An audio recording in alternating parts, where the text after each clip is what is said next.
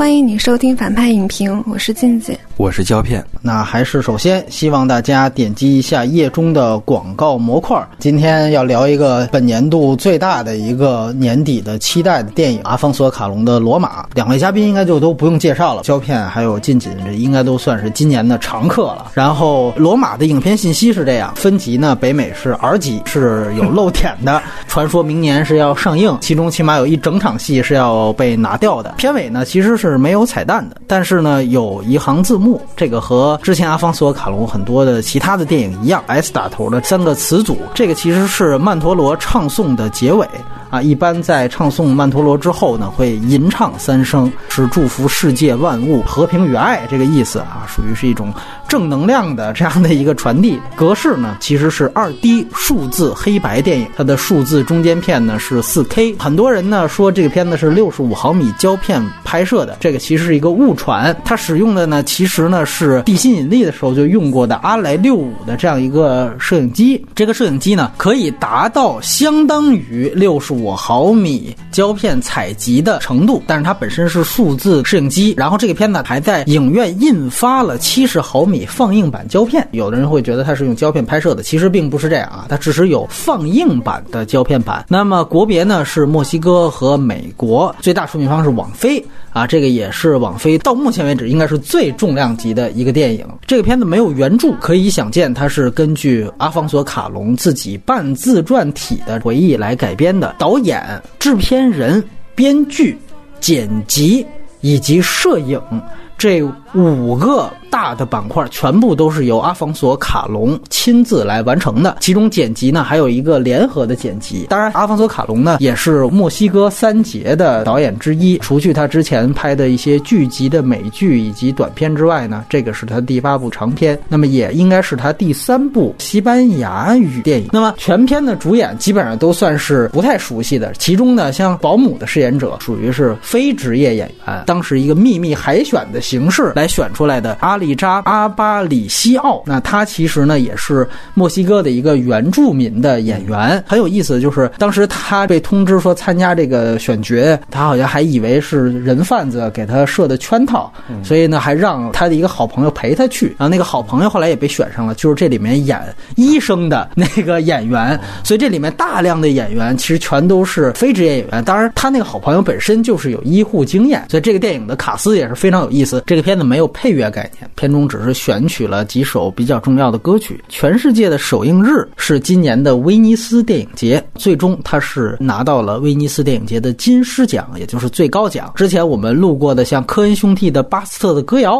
以及像保罗格林格拉斯的《七月二十二》，都是和这个片子同场竞技的。另外呢，就是在十二月十四号，它呢在北美小范围的上映了。但是众所周知，这个片子由于是网飞投资的，所以呢，无论是之前之后，都遭遇了。巨大的争议，一方面呢是他和戛纳的竞赛规则冲突了，所以这个片子其实原本是要参加今年的戛纳主竞赛的，后来呢被迫在最后时刻，一个是这个片子，还有另外一个七月二十二，以及像奥斯威尔斯的遗作《风的另一边》，就全都挪到了威尼斯去了。一个细节，凯特·布兰切特不是这届戛纳的主席吗？他在威尼斯罗马放映那天，他特意去了威尼斯，还是以私人身份去的。完了，当时威尼斯的主席都惊了，说：“你来你怎么不通知一声？你这走红毯什么的？”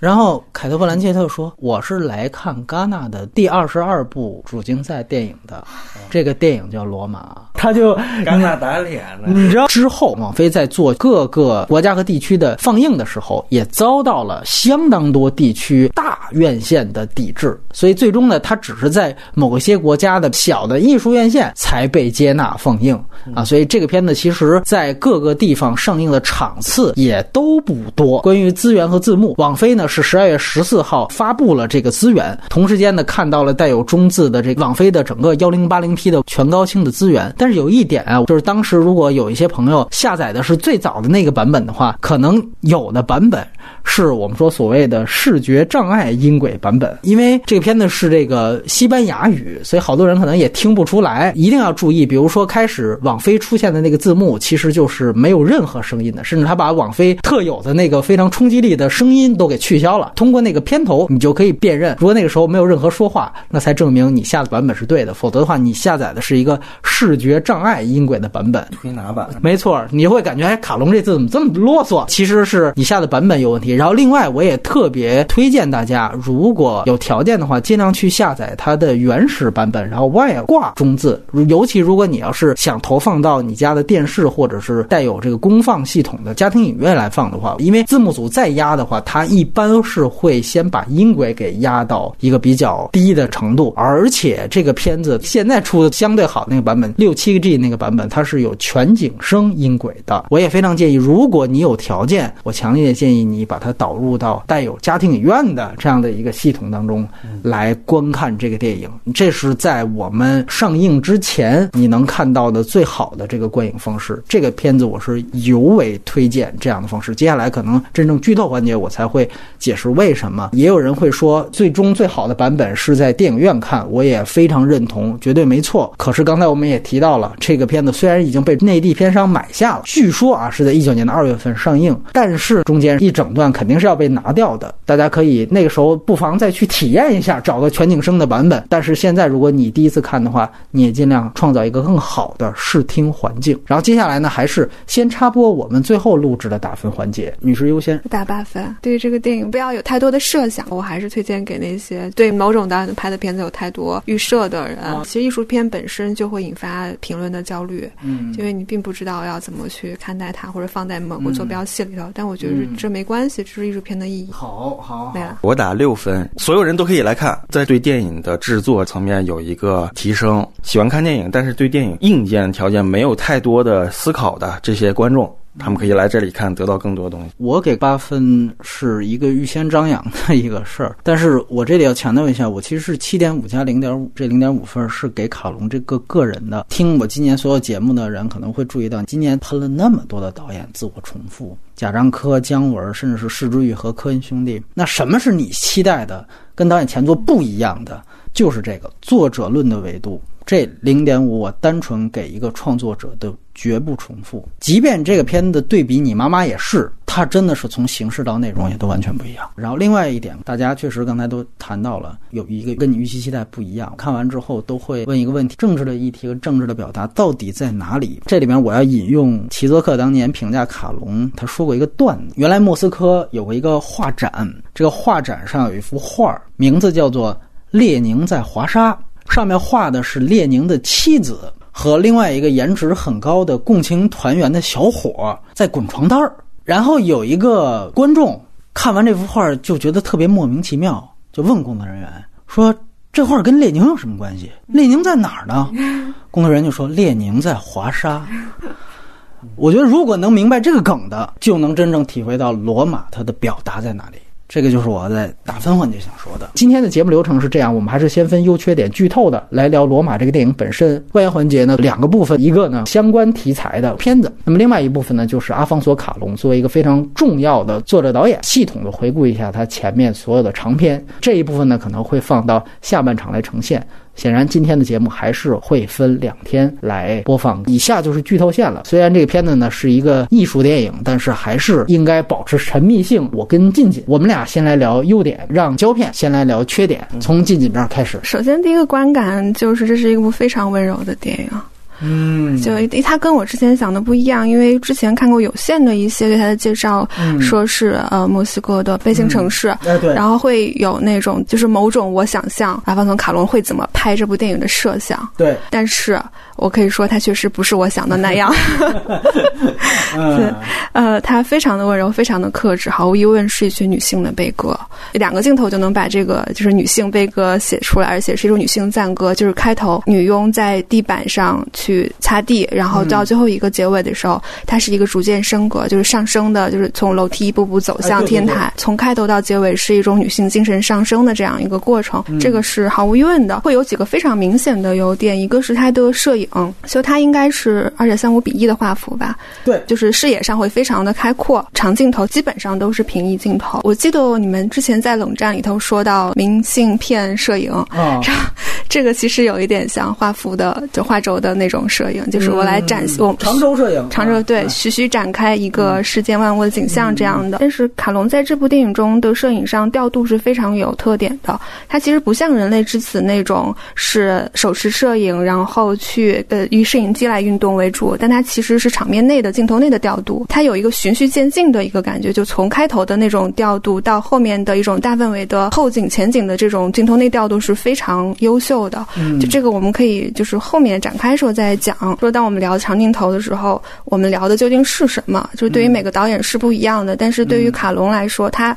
也是当时可能使用长镜头非常著名的一个导演，但是他是非常有特点的，或者说起码从呃《人类之子》地心引力到这一部吧，他的故事线都是很简单的。嗯，就他不是一个文本呃编剧文本层面有多么复杂的表意的一个导演，但是他的电影就一定要注意到他后景，他其实表现的是人与环境的关系，他的长镜头，所以一定要注意到人与环境的这种位置的互动。因为有时候我看到卡隆就是之前电影的影评嘛，尤其是。地心引力嘛，什么九十分钟就让我看这个之类的这些，我觉得它不是以故事线现场的，但是我们可以注意到别的方面。还有一个优点可能是它的音效，我觉得这个是非常的优秀。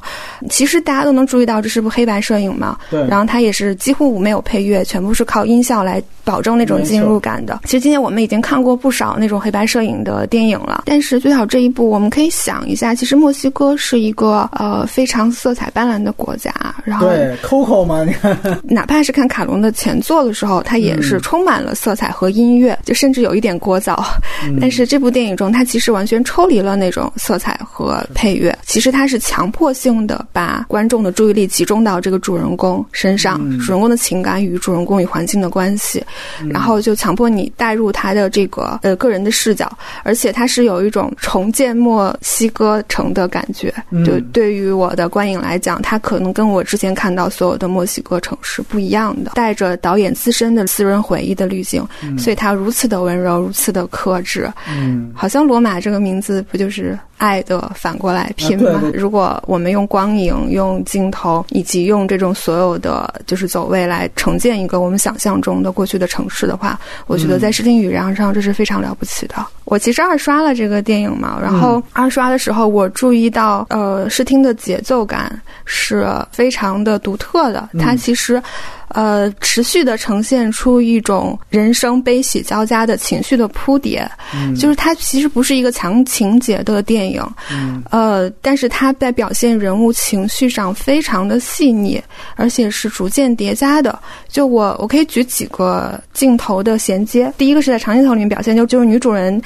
第一次与丈夫告别，然后丈夫说我要去魁北克开会，对，然后她她出来之后就是非常的悲伤，就是与丈夫吻别。这个时候街道上走过来的是一个仪仗队，是非常欢乐的那种音乐。嗯，然后还有一个是，就是女佣发现自己怀孕了嘛，去医院产检，然后她有一个走到育婴房的镜头，然后看见保育箱里头的婴儿，对，然后这个时候突然就地震了。然后地震上面就是废墟落在宝玉箱上，其实下面一个镜头衔接的是一个坟场的镜头，就是有十字架，其实已经预示着他的孩子可能会遭厄运，而且他同时就是一一喜一悲，一喜一悲，永远这么叠加。其实这种例子有非常多。最后的时候，然后那个女主人告诉她的四个孩子说：“我要跟你的。”父亲分开了，嗯，然后也是个很悲伤的镜头。那下一个衔接的是他们在外面吃冰淇淋，然后有一对新人在举行婚礼。对，虽然它不是以强情节驱动的，但是因为它这种叙事的节奏的铺陈，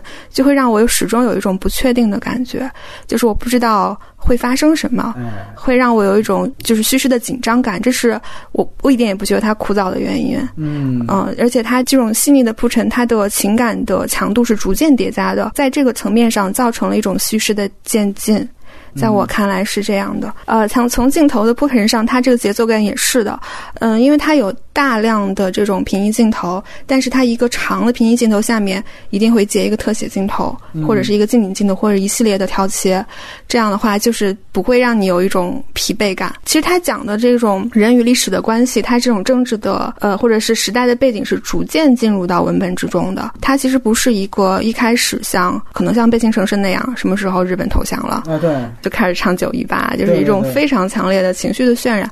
但这个片子不是的，它开始其实就讲了一些家庭的琐事，嗯，然后可能过了很久之后，告诉你这是一九七一年，再过了很久，他们可能去酒吧闲聊的时候，他们在对话的时候说，其实旁边那个人的儿子，呃，因为征地被打死了，嗯，然后再过了很久，然后女佣在厨房里。聊天的时候才说，你的村庄也被征地了，然后你母亲怎么样？你就感觉整个的时代背景是在一种巨大的温柔的文本的缝隙之中存在，它并不是这个叙事本身。唯一一场直接指涉到就是当时的政治环境的，应该是那个女佣去寻找自己的男朋友。对，然后这个时候背景音就是什么什么什么总统的这个宣传队。哎，对对对对，因为你前面如果适应了这种非常缓慢的铺陈之后。然后你就慢慢慢慢不知不觉的发现，其实自己接收到了一些时代的表达，嗯，就它完全是一种浸润式的这种表达。我觉得这都是它这种散文诗式电影的优点。来胶片，哎，这个片子我我之前也是跟跟所有人一样，就特别期待，希望能看到一个就是悲情城市是吧？对我也是很意外，就是我想象中他应该拍成那个东西，但他并没有拍，嗯，但是这种意外。对于我来说是无效的。就刚才说温柔这件事情，你没察觉出来，我觉得是一种温柔；但我察觉出来了，我觉得它是一种计谋，你知道吗？我觉得它这里面的所有的操作，都是在那个假想性的啊，可以在任何人没有一种情感认知障碍的情况下的一个最大化。就这种东西，对对于我而言，我会马上的就跳脱出来。很简单，比方说去那个地方看这一墙贴了一墙全是狗头。然后那狗在舔它，人的那个地位的关系，怜悯的处境。那个我我跟那些酒吧人喝酒，旁边人啪就给我怼了一下。哎呀，我这个情节，就是还有包括后来的那个，就看电影的时候，他的那个就是那个当时的那个渣渣男，嗯，然后一听说我要跑了，然后电影放的是虎口脱险，就是他这个想做一个呼应，想做文本上的一个呃交织，但是他实在是太简单了。对于我的认知来说，这可能是一个刚开始学剧作的一个。剧作生他为了达成一个合理的样本，他能编出来的东西，而且他这个局限性特别大。这个你要说缺点的话，就是说他的视视野的局限性，不是说你你收缩这个视野就是一个好的，它其实是收缩了一个价值和认知的视野，就它是有这个中产阶级的一个很大的局限性在这里面。这种怜悯到底从何而来？我得不到一个关于生命初始的东西，你是以一个身份的东西在赐予这个怜悯。在我看来，你是在这种襁褓之下得到的这种认知，我非常不能接受这样的东西。所以我看这个片子最后越到后面越没有感触，而且我也知道小孩肯定会有问题，嗯，要么是生出来有病，要么就当场就怎么着死掉，或者说什么的，那一定是个高潮戏。因为刚才也说了，那个婴婴儿那个地震。那个石头砸在那个婴儿那个保护的那个箱子上，然后紧接着切了一个那个十字架。这个手法我也是挺崩溃的，就这个实在是太太常规了。这已经不是一个猜测了，对于我而言，这是一个判断。就是我已经意识到他要到底要干嘛了。你包括救小孩，最后在海海上救小孩那个相拥在这儿，我因为我的前面所有的情感都是没有积淀的，嗯，都是有怀疑的。你就是带着一个中产阶级的一个局限性来来做这样的一个博爱的一个东西的。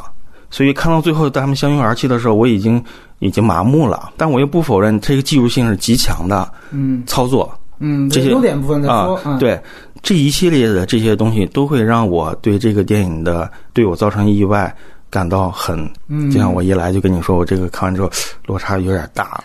就它的核心内部的东西，这个不爱这这个东西，你你不能刻在脸上，对吧？你必须让人没有察觉。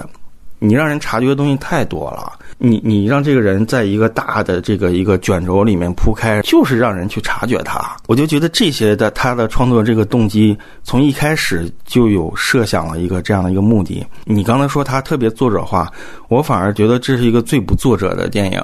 他我觉得我不可能，他不把一个一种对历史的复杂性一点都不放在这里面，特别单纯，就是这边要离别，那边乐队就过来，就是他想制造这样的东西，但是这个这个手段实在是特别不复杂，特别干净，特别明确，就这一系列这些东西都让我觉得这个电影它并没有那么的深厚，嗯，他可能有他自己的感情，我觉得他不适合这样去表达，不觉得这个苦难这种东西能够。那么渗透到我的心里，从这部电影，呃，以文本为核心的各种层面的外延都会弱下来，所以他用那么多技术再去，虽然是个优点，但这些技术来包裹这种剧作，我觉得是有一点空洞了，还有一点点狗血，羊水破了就面对这个渣男，然后情节发展到这里，我我甚至都不相信这个人物了，然后肯过于巧合是吗？对啊，就是对我来说都是一个非常常规的剧作的操作，我没办法从这里面去感受到这种力量。我还有一个疑问，我不太懂铲屎这个情节，为什么在他们的那个大堂过道的那个地方总是留着屎？这个情节我不懂，那为什么就不去打扫这里？是为什么要让主人每次开车回来或者怎么着的都会路过这堆屎？因为他之前拍了很多细节，就是这个仆人他对这个房子的照顾。和孩子的照顾是细心程度是逆天级的，就是关灯啊什么怎么着的。但是为什么门口这个屎它不经常铲？我不知道是有什么原因在，还是文化背景在什么？这个屎这个是是个强大的这么一个。影影像的这么一个冲击，那个这个屋子的男主人刚开始登场的时候是以那种大红灯笼高高挂呢，我以为就通篇不展现他，对对，我以为是要这样拍呢，留个巨大的悬疑，或者说是男性或者怎么着的，结果到屋里照样看电视、吃饭什么的。但是他在那里面又抽烟又什么的，我觉得这个酝酿，包括他轮子不想压到屎，最后还是压到了，没办法，必须得从正中间过压到屎。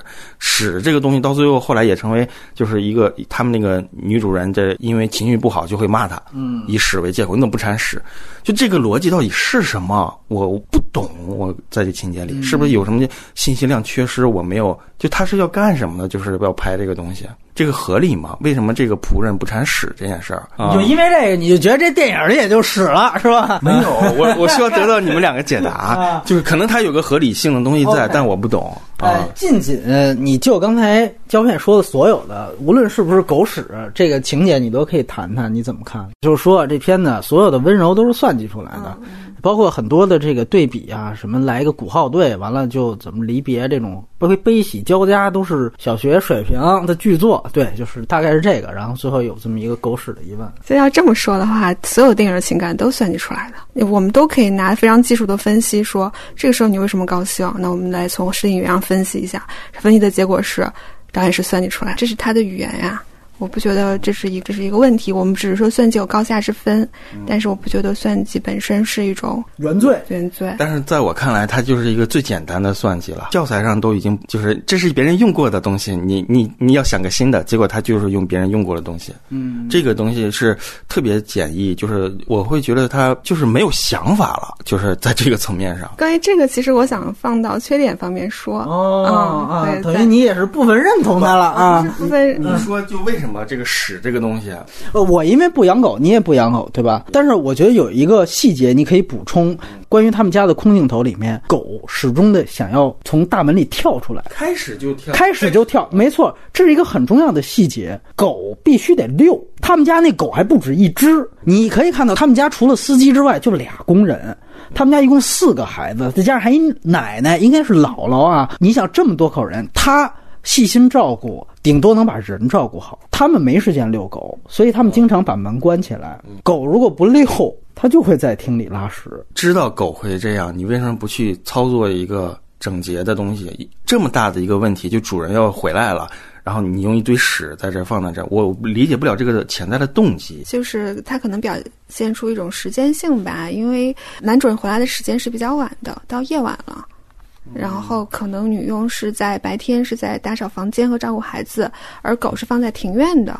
然后他在嗯晚上回来之后才会有很多的狗屎出现。有一个镜头是他仔细的去清洁那个，在开始的那个清洁的镜头中，他应该也是上午或者白天的一种情况，可能有这样的一种猜想。他其实是为了反衬或者为了呈现男主人回来有多晚。对，我觉得可能从符号上，他有另外一个情况。就是你要结合美国车这个事情来看。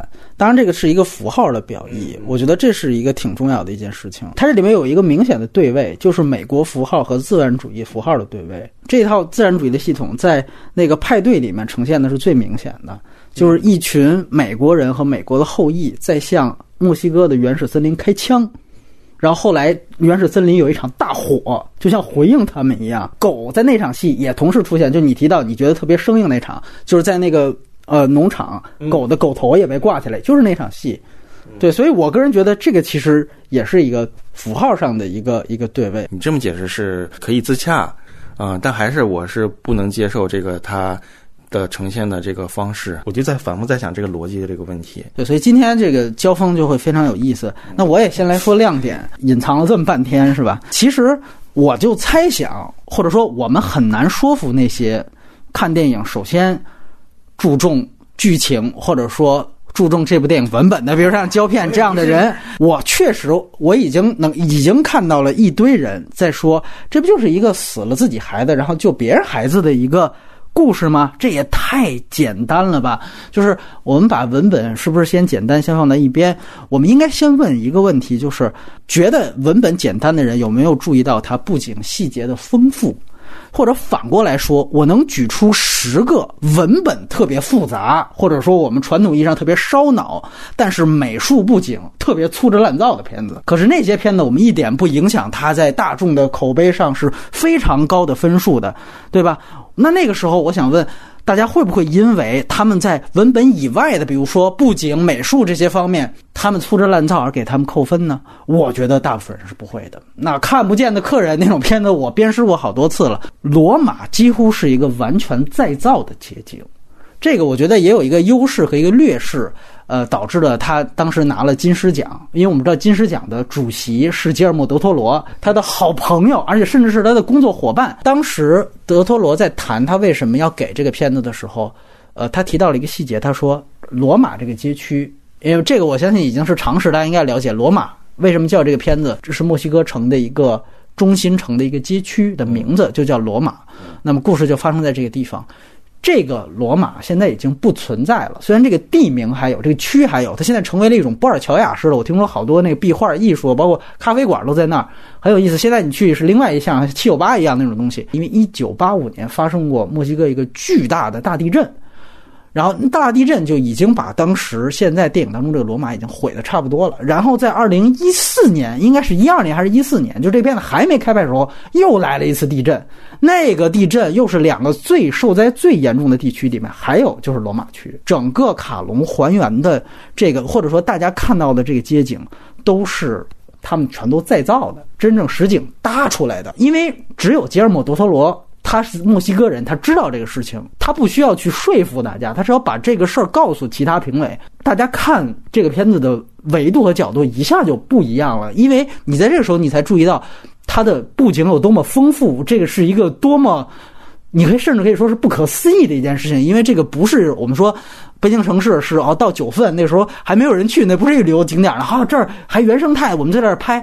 它不是直接拿来就拍的这么一个东西，是一个历史的再造工程。于是乎，我们说这个它的再造的丰富还分两方面，一方面是视觉的，还有一方面就是刚才近景提到的听觉方面的。所以我个人觉得，这个确实是一个非常需要去点出来的前提。胶片啊，之前他跟我说，他探班了一个本来打算是在二零一九年底要在咱们内地上映的一个。巨型的一个大片儿，呃，现在那个资方陷入了一些麻烦，我们也不能说是哪个片子，应该是起码两到三次跟我叙述了他去探班，告诉我那个街景它重建的复杂度和它的规模是史无前例的，这是一部国产片儿，呃，我听着也非常兴奋。但是后来我转念一想，我说那个电影它还是宏大叙事，因为它讲的是抗战。我是会觉得，就是如果一个导演跟资方说，哪怕这是一个名导演跟资方说说。我要拍一个我小时候保姆的日常的生活，但是为此我们要砸一个亿，首先要花好几年，然后再重建好几条已经根本不存在的街道。这个街道还不是美国街道啊，这是一个墨西哥城的一个街道，是不是还有人愿意？我觉得很有意思。去年二零一七年，我们看到了，呃，这个索尼《银翼杀手二零四九》花了将近两亿美元。就为了呈现一个复制人心路历程的电影。其实相对的，我觉得今年我们幸运的是，我们能够看到网飞耗费巨资去呈现一个第三世界国家的一个某一个小的街区的街景，就是为了去呈现一个底层保姆在上世纪七十年代生活的剪影。我觉得这是一个特别牛逼，而且是一个，我觉得从我们影迷来讲，这是一个应该为之电影出现这样的电影，我会觉得非常高兴的一件事情。我觉得我操，电影现在终于可以做这件事情了。哎呀，我也我也为此高兴。我们的观众会为了毒液或者说海王花一亿美金打来打去，大家会觉得 OK，这个值回票价，因为我们看到了真金白银的视觉效果。但是我觉得我们也可以慢慢的去培养看待这样的一个电影，就是它重建真正的街景。打造了一个近乎极致的细节丰富度的这样的一个电影，所以如果你要是问我这片子最值得肯定的地方，就是它其实是对历史的再造和复原。就这个细节的丰富度，在这十年我看过的所有电影里面，只有《刺客聂隐娘》可以相提并论。但是我们都知道，我们在影内戏也谈过，聂隐娘因为她年代太久远，所以她的那个性质更偏。是结合史实的想象，但这个片子可能是更加精准的再造复原。嗯，我们可以注意到很多的场景，除了真正罗马街区的，还有包括贫民窟的场景。我就记得就是大炮飞人的那一段，首先不是大炮，是你就看那个电线杆，我操，那个排密的程度，我当时就觉得这个如果是完全再造出来的，就真的不亚于当年说安哲为了拍哭泣的草原，我建了一个城，我把它冲了。我觉得是这样，包括它其实是两个不同阶级人去的影院的门口，一个是这个当时我们说保姆和她的男朋友去的，还有一个就是后来啊碰见他爸爸的那个啊，我们说这个上等人去的，应该叫拉美影院吧，这么翻译。哎，两个的接口，那个市井的复杂度是非常非常棒的，包括道具，其实对于人物，对于整个情绪的铺垫，也全都是有多层次的功能的。帮助那具体到小的细节，第一次男朋友不是逃走了吗？他来到门口也是不知道在干嘛，旁边有个小的提线木偶，嗯，像个提线木偶的东西。然后那小人在那走走走着走着，突然他就说：“这小人死了。”因为前一场的信息量刚说我怀孕了，所以那个小人你也可以说这个是一种功能性暗示，是一种宿命性暗示。我们说这个功能没什么了不起，可是这个方式我觉得非常牛逼。它其实就是一种墨西哥传统手艺人的，它可能非常自然。那门口原来就是有这种小贩卖这种，它属于一种半小贩，但是半手艺人手艺表演的这种。他把这个放在了这个场景当中，我觉得真正给我有冲击力的这种暗示性的功能东西是在这儿，而我觉得这个东西是真实的。而且是非常独属于这部电影的，而且也和我刚才说的整个再造的过程是联合在一起的，就包括可能更大的结合，也是更传统的结合，就是我们说枪和炮的这样的道具的使用，这个可能是符号啊，我们都说枪代表权力，但是很多人都会记得比较震撼的镜头吧，就是大炮飞人那个段落。刚才静静也提到了，大炮飞人这是不是一种猎奇呢？你开始你也会想啊，这个东西弄在后颈啊，好像很那什么一样。但是后来我仔细去想，它其实是总统宣传队，然后放这么一个大炮飞人。说白了，他是要宣传、要洗脑的。那么为什么在这儿洗脑？你导演是不是算计出来的？也会问。OK，我们看这儿是什么地方？是贫民窟。那贫民窟在这电影当中呈现了两个信息点：一个是这些的地方的土地要被征用，那我当然要洗脑。第二个最重要的就是我要在这儿收编打手，那我要给这些我们说底层平民去看，你不能给他拉块黑板，那么没人理你。于是用这样的方式，OK，这就不是猎奇。如果你要说这是算计的话，那我觉得《江湖儿女》葬礼上跳一段国标，那你肯定得扯出一堆大词，你才能够赋予那个国标的意义。它没有这么具体的、精准的对位的点，我就我觉得就在这儿。宣传队也说代表总统的是大炮。那么它对应的相对来说的，呃，小一些的低级的级别的，哦，我们就发现了是每分中产者手里面无数把的枪，那么这无数把的枪就有了刚才我们提到的对着原始森林开枪的那个戏。而保姆的男友，我们注意到开始他没地位，他没地位，他只能耍棍，对吧？他把那什么衣架给拆了耍棍儿，到最后家具那场戏，他终于拿到了一把枪。所以你会发现。由一个大炮到多把枪，再到一把枪，它构成了整个这个社会的一个权力关系的链条。你也可以说，大炮在这里面就是巨大权力。阳具的象征，而且我我们也记得另外一个细节，当时在这个练武场给了他女朋友一个战狼警告，就说你再弄我弄死你啊！完了，就最后他甩了一句话，他就好像就说这种下等的庸人是吧，就走了。我当时还奇怪，我说你不也是一平民吗？你怎么会按这种词儿到你这儿？后来我说这没问题，就是他在那一刻他觉得哦，我已经是。总统的人了，我已经是打手了，我的阶层地位已经比你高了。光荣愤怒里边，哎呦，有点权力就抖起来的那种，觉得自己我二路总指挥了，我已经是对吧？你你不能再叫我狗卵了，呃，那种姿态马上就跃然纸上。哦，于是乎到最后他拿了一把枪，还有就是整个的声音。我这样说，就我的有限的观影经验而言。我觉得这个电影的全景声的街景效果，即便我现在只是看到了一个网大的版本，一个七个多 G 的版本，这是我听到过的最丰富也最细腻的街景的音响效果，没有之一。我说的是影史上的。呃，我相信如果要去全景声影院，那效果是更好的。卡隆一再强调，他说希望大家都去全景声的影院去看这个电影。呃，我也。这样呼应一下，就宣传一下，确实是这样。嗯，真的，如果你在一个有哪怕家家庭影院音响的这样的一个环境下，其实我家那个都不支持真正的全景声，音箱没那么多，但是你仍然能够感受到从开始的飞机。到最后的海浪，包括摇镜头的使用，最后我们记得有一个暴动的镜头，它是随着镜头摇过去，它让刚才提到这些所有的声音都是通通有方向感的，它会配合着画面游荡在你环绕在你周围的这些音箱里面。这个感受，这个细腻程度，是其他哪怕是好莱坞大片都很少能够让我感觉到的。我当时在这个邪不压正那期，我说了一句话，张瑞作为姜昆粉丝很不高兴。我说这个北京不是我想要的北京，我想要的北京是什么样子的，还原的什么样子？卡隆他在他的墨西哥城的罗马社区里面给到我了，你要有叫卖声。要有吆喝声，要有汽车轰鸣，从远到近。这个胶片说啊，这个呃鼓号队过来一喜一悲这东西太算计，我都没想这个问题，因为我完全是被这些声音的细节复杂度从它是从远到近的。这个我觉得它一下子能让观众穿越回到你想展现的这个街街区，然后它才有生活质感可言。这是一个你首先要穿越回去，我觉得这个工作起码在我这儿。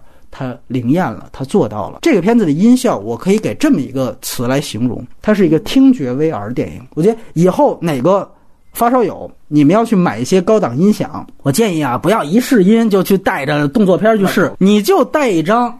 有全景声音轨的罗马的蓝光或者四 K 碟，你去试。说句实话，这个刚才还是那句话，这个七 GB 的版本，说白也就是听着玩的。因为我们知道，要是碟片的话，光全景声的音轨本身的那个体积就差不多七个 G 都打不住。就到目前这个网大的版本，已经能听出非常非常多的细节了。这是个网大呀，那做到了之前很多传统电影。都没有做到的声音细节的丰富度。我看的时候，或者说我听了的时候，我就想，如果原来费里尼。他在世的时候，他要有全景声这样的技术，或许只有他的回忆体的电影能做到比卡隆更好啊！我们知道，因为费里尼是非常迷恋后期配音的一个导演，我就想，如果阿马科德当时的技术能达到这样的话，或许李米尼也会是一个极其丰富的细节的那样的一个回忆体呈现在我们面前。所以我敢说，罗马呈现了影史最牛逼的街区音效，因为也是在原来大师辈出的年代。电影声音方面的技术还根本不成熟，还是很鼓励，就不妨各位二刷的时候去找一个更好的啊这个环境，呃，真的是没有对比就没有伤害。我说个同类型的吧，就是相助啊，我们说也是这个讲保姆的，对吧？给别人养儿子的。他说的是美国密西西比州的一个小镇，那么里面他要展现的是黑人保姆嘛，黑人女佣，哎，有多苦，有多不容易。但是你仔细回忆一下《相助》那个电影里面，他哪怕有展现任何一个黑人街区的镜头吗？我特意回看了这个电影，他最多就给，比如黑人主角维奥拉·戴维斯房子一个场景。还只敢给那个门口那么点儿的那么一个镜头。那个片子有具体的当时时任州长的名字，也有一些大的事件，比如说肯尼迪被刺杀。也就是说，你的时间、空间全都是具体的，跟这个片子是一样的。你又号称讲的是黑人女佣的故事，那黑人住的街区，他们的衣食住行，包括那个年代的风貌，你这个电影不该展现吗？可是他煽情煽得好啊，他文本做得好啊。那你看他的豆瓣评分八点六分，比罗马都都高了吧？那我们再看这个片子的摄影啊，刚才近景说过了。其实我觉得主要两个母题，内景主要用摇镜头，用摇摄；外景是横移镜头。尤其外景部分，我觉得用两句广告词来说，城市戏叫行走中的城市，海滩戏。叫做逆光也清晰啊，这个街景戏是最典型的。我们说跑步机调度啊，你可以看到它是平滑的推轨镜头，行走中的人物一直处在画面的中心。那在镜头当中移动的不是人物，而是街景，所以它像跑步机一样。那大部分的后景呈现的刚才说的丰富的电影细节，也有前景，非常少。我们说，终于时代要压在人的前面，只有一场戏是最有名的，就是暴动之前的那场戏。主人公他们要走到家具店，在那个平行镜头当中，前景是装满士兵的卡车，这些卡车第一次遮挡住了行走当中的主角啊，也就是保姆。那我们都记得，我们原来在古岭街里面讲过，说坦克第一次从人物的前景碾过，它意味着什么？OK，与此同时。我们还要强调，在这个电影当中，尤其是外景，所有的群戏调度，你都可以注意到，人群几乎都是在移动当中的，然后这个移动都是有流向感。我觉得这个也非常重要。我们看，哪怕是保姆男友练武场，刚才说了发出战狼警告的那场，虽然那场的布景相对单调啊。但是你注意到它的后景，洪流式的人群移动是一刻都没有停歇，然后最后他们的走动的是要上那辆卡车，你就会发现她男朋友跟她说话的同时，她的队友是一直在一个接一个的要上车的，然后汽车也开始移动，汽车都开起来了，她的这场说话才结束，然后她跑到后景，你联系上她男朋友的符号，包括联系到后文，你就会明白，OK，他们上车是要去干嘛。那么你也可以明白，在这一幕，它其实有一个非常大的表意，就是他作为一个体制的螺丝钉，体制是不允许他为私情停留哪怕片刻的，他赶不上，他就会被这个汽车拉下，所以他整个的移动和前景是配合的非常非常紧密的，而这个紧密仍然在产生表意。然后我们再看室内场景，室内的摇镜头的使用，一方面。是客观性的建立，这毫无疑问。另外一方面，这个室内的摇镜头是就是他日常生活这个母题性的镜头。这个电影明确一个，当出现摇镜头的时候，这就是日常生活。那么最牛逼的一个镜头就是暴动那个镜头。为什么牛逼？也在于它有一个非常好的铺垫。因为一来就是先，当然先是一个平移镜头，带领着人物，尤其是他跟那个主顾家的奶奶，来到了这个婴儿床之前。他们两个在那儿开始砍价之后，这个镜头开始摇。那平常我们都知道，这个摇镜头如果有度数的话，基本上是在一百八十度，有的时候甚至是到二百七十度，摇过日常点滴。而那个镜头差不多也是一个二百七十度的摇镜头，前九十突然有一人进来，应该是老板进来，然后看窗户，然后这个时候很自然的，因为有人带领镜头摇到了窗外。哦，发现是暴动戏，所以他的牛逼不在暴动本身啊，说这人群调动底啊，好像挺不容易的。我觉得更重要的也在前面，就如果没有前面家具店的日常的铺垫，而家具店如果没有说摇镜头本身就是给日常生活这样的一个母题性的建立的铺垫的话，那么那个暴动镜头都不会这么有冲击力。然后紧接着是第二个镜头，第二个镜头呢是。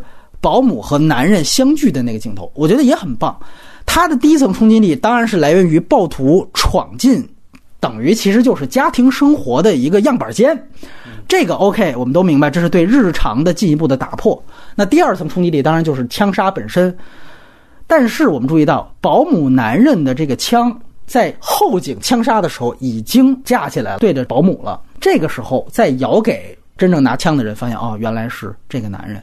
我们注意到，由于那个时候离保姆分娩的时间已经很近了，所以它其实设置的是一个非常魔幻的场景。这个魔幻场景是，其实这是一家三口，这一家三口最后一次，其实也是唯一一次聚在了一起。而这一次出现的场景是妈妈正在给孩子挑选婴儿床，爸爸在一旁作伴。这本该是最温馨的家庭时刻，如果要不举枪的话。所以这组镜头是从日常生活开始，然后到暴动，到闯入，但是最后他又回到了日常。我们都注意到一个很好的动作，就是男的一看，我操，是你！他撤退的时候。他碰了一下旁边的婴儿床，我估计这可能都是即兴的。哦，我们说这段那就很棒，就不 NG 了，我们就把它保留进去，非常棒的一个，他跟这个生活点滴的这样的一个接触的一个段落。他这一碰，让我想，对，这是这一家三口的重聚。这些你这么说，我都能有感触。嗯，但是紧接着羊水就破了。在于我看来，他就砸在这个地方。可是你知道吗？如果其他导演，反正我们知道结局，他就是让这个胎儿死。啊，死胎是一符号，对吧？那我完全可以，我直接给你一枪。比如朋友一碰他，我操，枪走火了。大量有这样的桥段，你可以想起来，误伤了我这个什么《星战前传三》，还是掐死这个，我们就不提了啊。然后最后大人的命保下来，这孩子死了，也完全可以。我觉得他这里边创造的已经都很克制，他就是主角之间没有任何的直接伤害，全都是间接伤害。我觉得虽然羊水破了，你注意到那个戏，但我更注意到的其实是奶奶已经吓尿了，然后奶奶的这个惊恐的表情是远远超于他的。我觉得这一幕的对比其实更让我有冲击的。我其实更想说的，我觉得是他摄影上呈现了多个的视觉比喻。那摇镜头很重要的一个体现，其实就是呈现了刚才我们说的这个暴动的酝酿和冲突的时间性。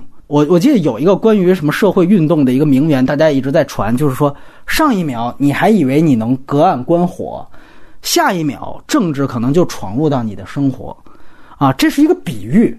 而刚才我们提到的这组镜头，等于就是把这个比喻上一秒、下一秒的这个给拍出来了。然后你注意到卡隆在这里面确实有设计的，他开始的定场镜头给的是时钟的镜头，他给了一堆表，告诉你这应该是五点十分。我注意了一下，所以他开始告诉你这是时间，时间在这儿。然后我给了刚才提到那两个镜头，大家可以去看另外一个电影，是科波拉原来拿金棕榈的电影，叫做《对话》，也叫《窃听大阴谋》。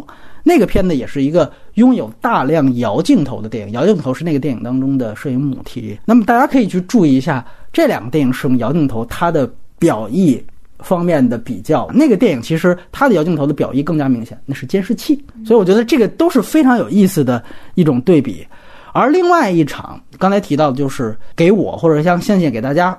很大冲击力的一个长镜头，就是金姐刚才提到的投奔怒海的那样的一个横移镜头。那之前横移镜头呈现的都是保姆在街区当中，在人群形成的洪流当中穿行。那洪流其实也是一个图像比喻。那到最后，它是要到真正的水流面前，这个比喻是成真的。而关于水流最大的一个铺垫，其实是发生在开场走字幕的时候，保姆擦地的那个水流。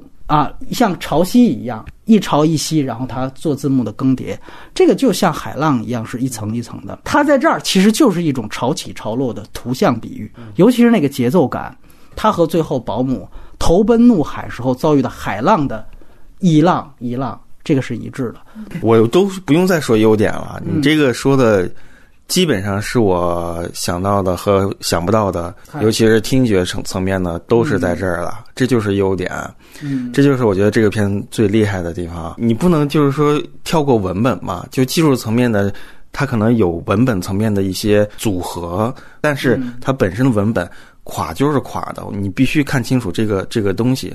它想去戏剧化。但他其实骨子里又想追求戏剧化，他有这么一种驾轻就熟的缺失。他这个技术他太熟透了。你想，一个做地心引力做了得有快四年的一个东西，他对听觉系统和视觉系统，他得熟练到什么程度？如果他真是拿技术来扣架于文本之上的话，他几乎所有电影它就只能适合在好莱坞体系。我觉得这不是一个真正完整的一个作者啊。那如果是偏远地区，它就没有这个技术放映，它怎么去支撑这种文本的信息量的获取啊？一个，那你诺兰那 IMAX 要没有，那是是是。可是网飞也投资了无数部电影，我们之前看到的，大家都知道你个技术花钱，大家都能预想到你的技术在花钱之上能够达到多么的雕琢。但是如果你把这个文本给给制片厂这些人看，他们肯定都会退却的。它不是一种就是说我不信任你的这个东西，而是说你这个东西太单薄了。你说就是有些电影，它因为技术层面怎么就那个没有加分，就是因为这个剧本特别强，很能提分什么的。我也是不赞同呃观影的这种模式或者审美的，我也不是很赞同，但是。你你不能因为这样的一个东西，你就忽略它文本本身。就这个故事，这个拍法，这个形态，它可以放在任何一个街区，可以放在任何一个角落。我相信很多人都没有你视听上看那么细，但他依然打高分，这是让我觉得不可思议的这个地方。静静怎么看这个问题？我可能不会回那么细啊，但是我有一个观点，就是我觉得。当我们说一个导演的工作是讲好一个故事的时候，他运用的工具绝不仅仅是文本本身，也不仅仅是剧作，它也包括运用视听语言去讲故事，而且包括电影已经发展到这么多年了，所有故事形态已经讲得很很充足了，但视听语言也是，就是这种进步也是非常难得的。对。这是我的一个看法。我知道，就是你们不能就是因为他这样而去违背他这里面表达的空虚和空洞。我就继续说我关于文本上的看法啊。我恰恰觉得这个电影电影的文本不是不爱，我觉得这个电影的文本是非常有意思的。首先，你知道第一遍我有一个感受，这个感受可能不严谨。开始关于《爸爸去哪儿》，我觉得这儿有一个悬悬疑点的设置的，因为开始它实际上我们都知道这个片子它。铺的其实是年代是一九七零年到一九七一年，那这个年代，如果你稍微做一些背景的资料的调查的话，你知道这是墨西哥所谓肮脏战争的末期，也是墨西哥六八运动特拉特鲁尔科事件之后的两三年。那这个其实对位的电影有点像我们的动词变位。就是说，八九之后，他讲之后的那几年，冷却的那几年很有意思。所以有好多人问说：“你看，他那个家具店那个暴动是哪个具体的？”这就是他卡隆不一样的地方，他没真正的去拍六八年的那个真正特拉特罗尔科暴动那本身，他是拍了之后的几个余波。就像它里边呈现的地震，我不是我拍。八五那最大地震，就是他们跟日本一样，经常地震。那个是我呈现的一个日常式的一种运动。我们说这是社会运动型社会，是吧？就是属于是这样的一个状态当中的其中的一个小小的角落。我或者我们没必要去了解那么多，你就会认为这是墨西哥的白色恐怖时期。很重要的一点就是，我第一次看的时候是爸爸那个去向。我其实是当时是有这个想法，就是说他是不是真的可能明面上做医生，其实是搞地下工作的，他被啊真的就被带走了啊！因为如果真的是北京城市的话，那他就是这么讲的。呃，我觉得卡隆这里边，我后来去想，他有可能在这儿铺了一个政治烟雾弹，因为他用了一个真正非常直白的词儿，就是那个小孩问说爸爸去哪儿了，然后他说了一句话：爸爸去出差。然后我们都知道。爸爸去出差，这应该是苏东当时我们说反映那个时候秘密警察类似于政治暗语的一个 库苏里卡，对，是一个政治暗语的一个梗。他的意思就是说，你的父亲其实是被秘密警察秘密逮捕，或者是直接秘密处决了。尤其开始小孩儿他是叙述了啊，说街头有一个孩子被枪击，那他不是为了卖为了卖惨，他就直接去拍这样一幕了。我觉得他就是为了给不了解的人定位这么一个时期。然后紧接着后来啊，没过多久，这个父亲开车就出现了。所以我当时觉得这里他就制造了一个这个这样的一个政治错觉和政治假象，就感觉这个父亲是不是没有那么简单？但是我这里回去说一句，我即便是政治的烟幕弹，它对很多中国观众可能是无效的。如果你没有那么多政治惊悚片的。那个观影经验的话，就像你看漫威电影，你之前没经验的话，你不懂这个爸爸去出差的梗，你可能觉得啊，他就肯定就是出轨了。那好多人，哎，你就恰巧负负得正，你就猜中这个结局了，那就会觉得我操，这怎么这么狗血？他有也是有这样的一个最后的观影的奇形产生。但实际上，我是坐了这个过山车的。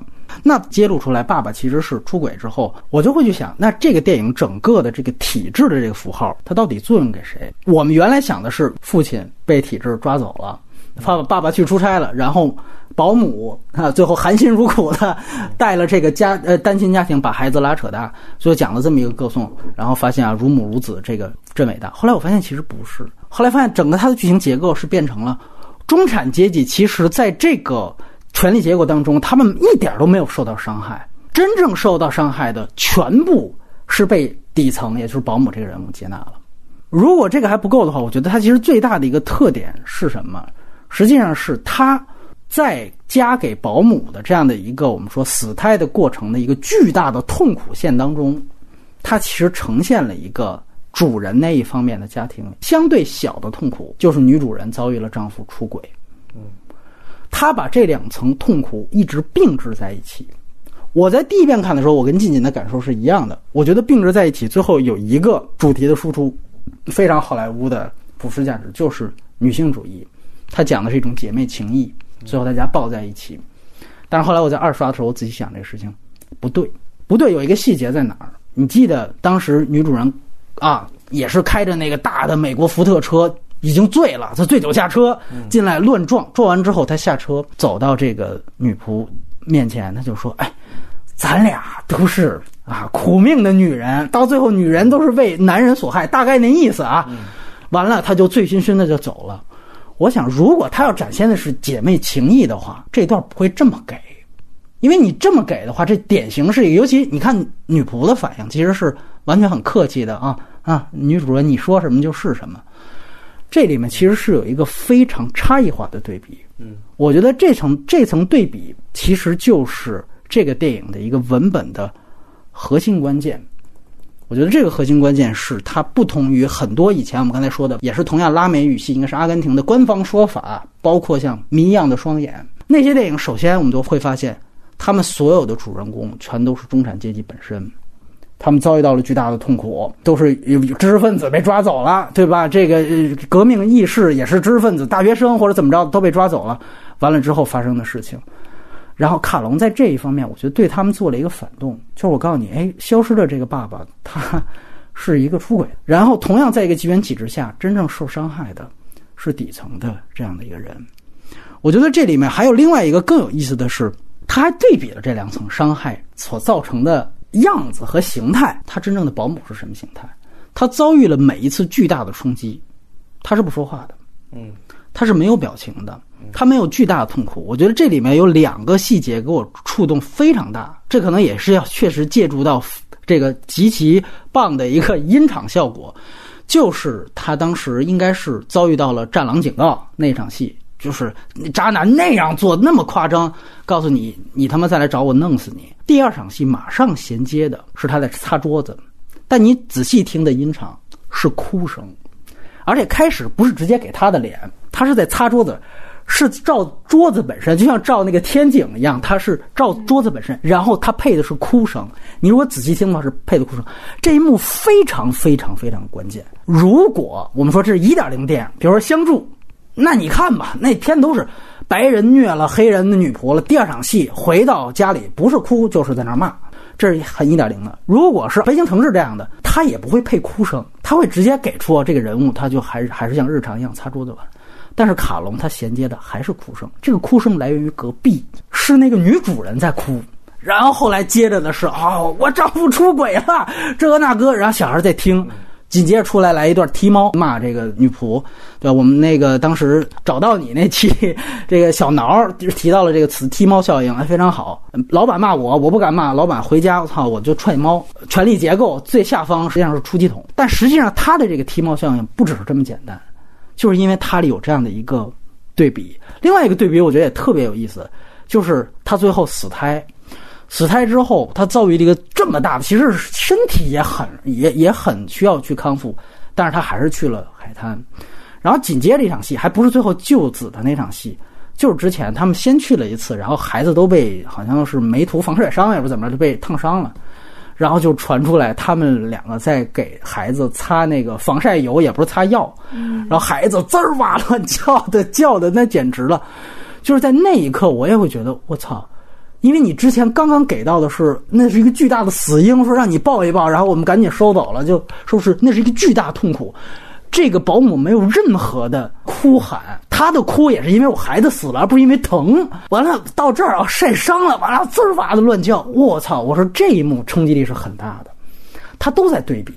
这种对比还没完，就到了马上那个海滩吃饭那场戏，他妈也是比较坏啊，在那说：“哎，今天叫你们来不只是玩的，我告诉你们啊，你们爸已经他妈走了。”他就在那开始告诉他我们一家要怎么度过这个艰难。你就会发现这一家的这个女主人，她其实她在遭遇的痛苦之后，她一直是会让所有的周边的所有人替她分担的。那有人说，那你那个不是保姆吗？你这干点体力活什么的，不就是你工作吗？人家付你钱呢。我觉得这不一样，就是付你钱干体力活动这没问题，但是情感分担这是另外一码事儿。你会发现，这个女主人她做的事情一直就是我这儿有难了，我得把这个事情告诉在座所有人，大家现在得拧成一股绳了。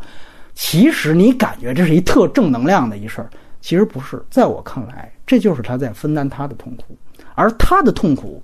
卡隆给我们做了一个对比，就是保姆的痛苦比他大得多，而他的痛苦非常好解决。最后解决了没有？我觉得解决了。做两件事：一个换工作，解决了；二来一个，他把那车给卖了，换成一个小的车，是一个雷诺。这个其实是一个符号的变更。在这一刹那，你觉得起码他的生活是可以继续下去的。但是保姆的死胎是真正死了的东西，他的所有的问题的来源，通通是体制赋予的。这个东西是解决不了的。这个痛苦来源是更大的。可是保姆在这个时候，他不仅要承担自己的痛苦，同时他还要承担主人带给他的痛苦。所以我觉得这样一层阶层关系，是我在这个故事当中我看到的非常值得琢磨的一点。我这里我想回去再说，呃，死灵魂。当时我们聊王兵那个片子的节目的时候，我们当时也聊到一个问题，我们就说，呃，中国原来毛时代。前前后后非正常死亡有几千万人，为什么只有加边沟？呃，最后成为了大家反复念叨的一个符号性的一个地点。你包括这个问题也可以问到世界，就是为什么哪怕在上个世纪发生的屠杀成千上万，但是犹太人被屠杀，你能在最多次的频繁的在世界最主流的这些好莱坞的电影、欧洲电影当中看到？其实这里面关乎一件事情。就是话语权的优先。原来所有的这种伤痕电影的反应，所有的话语权全都是顺拐的。为什么嘉宾沟最受欢迎？因为嘉宾沟关了知识分子，关的是最多的。我们在那节目也说了。于是乎，当后来哦，大家为为文革平反之后，那当然了，我们是掌握话语权的一部分人，我们当然先说我们的苦难了。哎，我们怎么不容易那么惨，这么惨？嗯，犹太人也一样，人家是掌握这个好莱坞这个经济命脉的一群人，那当然是先紧着我们拍。叫会哭的孩子有奶吃，其实就像那里面他这个防晒霜都在叫唤的孩子一样，这个阶层是真正的话语权的聚焦地。这受众也很关键，不是说哈我有钱我就拍这个东西。我们原来都做过这样的一个，我分析电影的那个营销的时候就说，A 电影能够打动一千个农民，B 电影。可能只能打动十个记者或者是意见领袖。那最后从传播学的角度来看，没有任何歧视色彩的说，绝对 B 大于 A。所以不只是说知识分子拍出来喜欢那个东西有共鸣的也在那儿。罗马，我觉得我如果换一个视角来说，可能他让很多人觉得我操，这事跟我有什么关系？是你拍这么一个事情。首先，确实有一个事情是不可替代，就我们大部分人都没有被这个保姆养大的。但是另外一方面，确实我们。肯定不如看，哪怕是沉默的教室那种东西有代入感，因为我们都当过学生啊，我们当学生都愤青过呀。那这东西一看，那就是我呀。这个投射一上来，那不得了。可是你想想看，这个是电影二十世纪的所有运动的上岸自动存在一直在做的事情。你哪怕我们说不说辛德勒，你到钢琴家都是一样。钢琴家是不只是犹太人，是个犹太艺术家。那你想想，尤其是那个布罗迪那个颜值的这样一个艺术家。嗯，放上去大家就心疼。他是个弹钢琴的，要是个弹棉花的，你心疼他吗？那就不一定了。这个电影就是在讲弹棉花的人他的悲剧的一生，所以我觉得它的价值和它的视角也在这儿，不是那种单一的。这个我们说就讲一个底层人物，他不一样，还是我刚才说的，他有对比，他确实有设计，他的设计是在这儿，他对比说你看中产阶级的遭遇是怎么样，我觉得这一层才是我个人觉得它文本里面最亮点的一个地方，这个是我我我想说的，然后。我觉得另外一点就是，我们单独去看中产阶级的话，它其实呈现了一种犬儒姿态。为什么我不认为这个片子有任何正向的姐妹情谊这种表达？就是在于，你比如说最后要临盆了。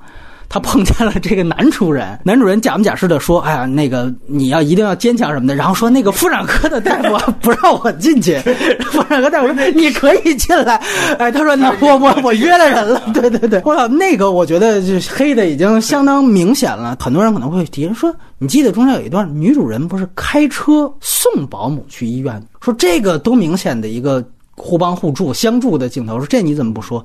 其实那场戏是最有意思的，因为我们都知道女主丈夫他是个医生，那个时候他还没向观众揭晓，就甚至女主角都不知道她丈夫究竟是是为什么不回来。她其实，在那场戏是借着给保姆检查。去那医院调查婚外恋去了，直接去大闹医院，这个这个多不体面是吧？我好歹是个中产是吧？我有一个名正言顺的理由，我预约了嘛。预约之后马上哎说几句话，把他推给医生之后，我那边他去找爸，他那个丈夫同事去那儿聊去，到底怎么回事？这个那个他去聊。其实还有另外一个动作特别重要，就是当时你进那个女主角，她的形态已经有点那个祥林嫂了，或者有点已经。扛不住了，所以他开车的时候，他发生了剐蹭。他看见前面有两辆车，他还是我操，就直接就生就往里开。然后你注意到那时候，那个卡隆给了这个女主角那个动作和她那个表情，就有点神神叨叨的那个样子，说明着是说你是开车送人，对吧？尤其这保姆是有孕在身，有你这么开车的吗？如果你真的是真心想送的话，那他为什么那么着急呢？他是为了调查婚外恋。所以他非常急迫的想去干这件，所以保姆送保姆这个东西就是幌子，所以我觉得这一点是非常非常明显的。就在这个家庭当中，我觉得也很不容易啊。这是卡隆他在写自己家，我觉得他的反思够可以的。他到这儿他就说我们究竟在做什么？他不做的这一系列的编排动作，所以我待会儿我也会谈到他结尾这个和解其实是有点问题的。另外有一点特别值得注意，就是刚才我提到所有这些阶级带来的剥削也好。包括我们说踢猫效应也好，包括这种说拿你当幌子也好，其实这都不是主角主观故意的。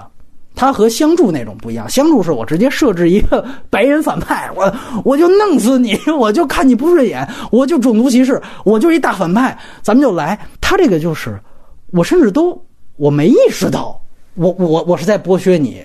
我是一个很自然，我因为我是在一个优等阶级，我出了事儿，我就是会跟大家说啊，我们现在这个家庭就得团结在一起。你是保姆，你也是咱们这家庭一份子，你得帮我承担啊，这是一种很自然的分担。我还我就送你去吧，顺便我还可以调查一下。我操，这就是一种很自然的结果。这种很自然的东西，其实反倒更无解，它更显示出了一种阶层差异的尖锐性。所以我觉得这个其实反倒比你简单设置一个正反派的那种有意的，我就弄你。我觉得要更深层次，而这层无解其实最终引向的是一个社会问题。我觉得这个社会问题也是整个死胎的另外一层含义，就是原住民文化的死亡。我觉得在这一层的语境下，主人的一家的符号，甚至它更接近于帮凶的位置了。就首先我们都知道，这个片子开始给了一个语种的字幕卡提示，说的这片子是多语种，说你看那个中括号扩出来的，说的是米斯泰克语。米斯泰克呢是墨西哥的这个原住民，我们这样说。那所以你看，他们其实是有自己的语言的。虽然我查了一下，这个米斯泰克族在整个墨西哥的原住民的族群里面，人数算是比较多的一个族群，有几十万，所以很多人出来务工。但是你会发现，这里面大量的，比如说女呃女佣之间的交流是使用米斯泰克语的，它可能夹杂西语。另外还有就是他们给孩子哄的那个儿歌。唱的儿歌都是用米斯泰克语的，而这样的一个原住民，我们想想，比如说塞德巴莱啊这种东西，原住民现在他们是墨西哥社会的等于是最底层了，嗯，他们是要服务于这个说西班牙语的白人的。这里面提到了一个背景细节，是他提到了他的这个母亲，他的。土地被这个政府给征用走了。这个土地是来源于他母亲的，那你可以理解，他就是在说，这就是原住民祖上的土地。那你看看政府他做的事情，他征用了原住民的土地，然后抢走了保姆的男人啊，吸引他当打手，最后杀死了原住民的下一代。这个天电影也有这样的一层意思，所以你说这个不是一个纯私人化的表达，当然不是，它也有这样的一层表达。与之相对应，弹压原住民权利的另外一方是谁呢？我觉得就是新的殖民地的符号的代表——美国。所以这个刚才接上了你提到狗屎和美国汽车这个东西，我觉得这里面有一个非常鲜明的表意，就是美国车与墨西哥道路。它是不能兼容，这是有一个横冲直撞的表达。如果说美国它是一个巨大阳具权力的存在的话，你会发现第一场你刚才提到的大红灯笼，我觉得这个观感非常准，我非常同意。它进入到那个狭窄通道，它不是人，它是那个车，然后给到那个车的前端那个大灯，你就像那个就是对于一个狭窄通道的。插入父亲的出场戏是强暴戏，后来印证到这，这果然是个渣男，没问题，他就是一个男权的这样的一个象征。但与此同时，如果美国车也具有符号呢？因为马上给到了福特的标，OK，那这是一个美国权力对于本地的一个强暴。这里面刚才提到了女性的不同，其实男性的出场方式也不一样。男主人的出场方式是美国车的出场，而且他听着交响乐啊，穿的皮鞋。最后才给到了父亲的脸，而这个保姆男友的出场，大家都记得浑身赤裸，对吧？是那个，当然不是出场，是第一场他单独的戏。什么叫资产？什么叫无产？衣服都没有，这个我觉得是最明显的一个对比的出场。而最后这里边最后那个无产的男人，他不是说我拿起来我要革命，不，他要想着我们怎么样去投靠这样东西啊。于是那个资产阶级都有枪，总统有炮，于是我就要争取这个东西。那他也是洋剧的代表，OK，这也是一个渣男的一个形象。那当然，我们说刚才提到的对白。派对那场是更明显的，里面提到了第一次出现大量的英语的对白，他是故意不给字幕，就其实告诉你这就是背景音，这和我其他音效是一样的，和那音效是一样啊。当然他提到了有美国白人朋友，他就说：“哎呀，我们去这儿会不会怯场？”你会发现在整个中产阶级内部也是有一个就是仰慕链条的，就是哎呦，叫高攀人家，都是有这样的东西。最明显的表达其实就是这样。然后你发现一堆美国白人在对着墨西哥的原始森林在打枪，然后紧接着就是原始森林。我们还是得做一个背景请的普科普，就是墨西哥的这个长期执政党叫革命制度党，它叫 PRI。这个是你要搜索一下咱们的百度啊，不是谷歌，你要搜索一下百度的话，大量的文献研究这个政党为什么长青。因为这个政党听说是在我党之前是执政时间最长的一个党，七十一年。其实它到后期就是一个右翼政党，尤其是刚刚我们提到的六八的那个屠杀事件之后，嗯，在六八的那个事件当中，CIA 是完全帮凶的作用。如果你做一些背景资料，你会知道，其实美国跟墨西哥的关系，就是墨西哥对美国，尤其是这个执政党对美国，他一直是小骂大帮忙的态度。他是唯一一个和古巴建立外交关系的中美美籍加勒比海地区。没错，那是因为美国要跟古巴出了事谈判，他要故意留一个。方便的中间人，然后墨西哥离两边都近啊，嗯，所以啊，你跟他建交完了，我还能表达你不是我殖民地，你看我都让你跟敌国建交，他有这样的一个意思。那么于是乎，你联系这层背景，PRI 这个政党完全就是美国在背后的一个支持的右翼政党，那么于是美国白人的符号。就更准确无误。那么再加上刚才说的大炮到枪的，那你这时候再对位他那美国车，这就不是一个强行的符号的安插。那中产阶级就是向往美国呀，对吧？那先进啊，所以我买一美国车，我这不牛逼吗？什么的。所以你会发现在这样的一个原住民的一个宏观的体系下，主角一家的身份其实站在体制一方的，而体制最后又是扼杀新一代原住民的。所以其实无形当中，主人一家是产生原罪的。所以我觉得这个其实也是很重要的，我觉得它的一个文本的表达。但我觉得这些东西就在我看来，其实是可以再拔一层的，可以成为一个主体，而女主角对保姆的她的那一条情感的东西，其实可以成为一个点缀的。啊，我是觉得它这个这个从篇幅从量上，我觉得它这个东西没有成为一个主体。当然，它所有的对比无形迫害嘛，哎对对啊，无形迫害的这个东西。它是一个点缀穿插在这里，它没有形成一个真正的一个母题。我觉得他是润物细无声似的，或者是温水煮青蛙似的，应该可能是这样吧。对，一个是女性情欲这一点，我其实说女性悲歌不是指她们是一种女性情欲叙事。嗯，其实，嗯，从最明显的视觉上，就是明显保姆长得就是原住民的长相。嗯，然后女主角是一个明显细化的高大俊美的一个女性。对，所以说，呃，就是这个这个世界还是是最明显的。然后，其实，在有很多戏的铺排中，就能看出他们的阶级差，而且他们并不共享共同的命运。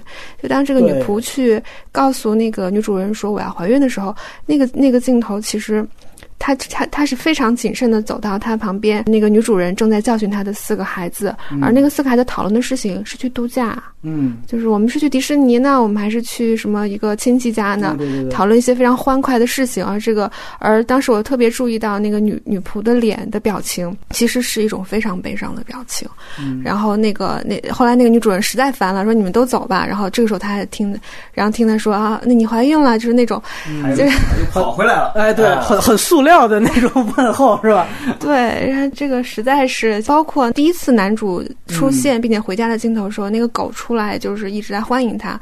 这个时候车进去的时候，下面一个镜头给的是那个那个女仆去抱住狗，对，在门边，没错，然后拉着不让他进门。对对对，对，其实说明他的位置跟狗没什么区别，而且因为狗有几个镜头都是试图跳过那个呃门门栏，然后一直在圈养在这个这个房间里头。说过那个，对。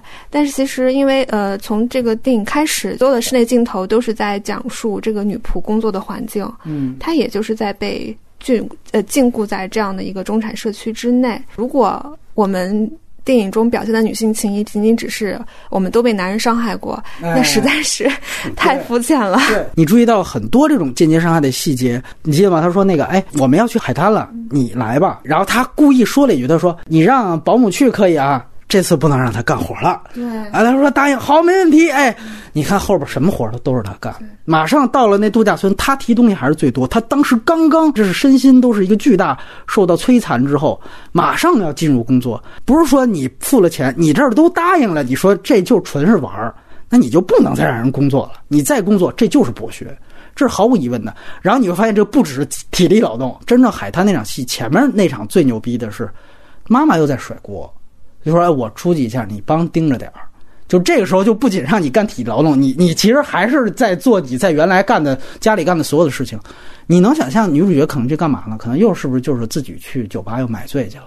哎，我多痛苦啊！我男人都出轨了什么的，你帮我盯一下。他走了，这才有了后边投奔怒海那场戏。我会觉得特别有现实基底在这儿，所以我到最后，其实我能被这个女性她一浪一浪冲过来的时候，我会我会被她触动。”就是因为我觉得前面他已经被一层一层的伤害到够可以了，就到最后还是他还在被伤害，所以我个人觉得这个其实是因为你能随在这个电影随意找到这个中产阶级对他的。这个无形当中的伤害，就你提到这个词，就是金海就投奔怒海那场戏，他之前因为刚刚失掉孩子嘛，等他下一个就是全身出场镜头，其实他有一个捂肚子的，肚子仍然是胀起来，其实他是没有完全恢复的。这个时候再下海，其实对身体是非常不好。而且他也不会游泳，好像对对说了，这还对这说了不会游泳，没错啊。所以他给我那个冲击，可能不仅仅是那种。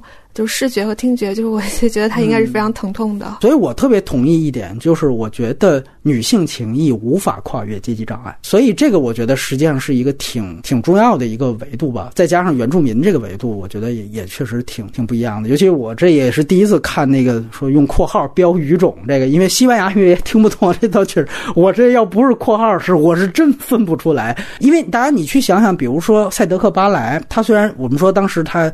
金马也拿奖什么，大家觉得你第一次关注到了台湾原住民。台湾电影也是一个特别棒的脉络，就是开始大家哦才逐渐的由外省人，我们说那个国民党的国语叙事才逐渐转到本省人，啊才有关注这个。到后来哦发现哦原住民这个可能是更具有合法性的这样的一群人，但是他们的命运到底怎么样？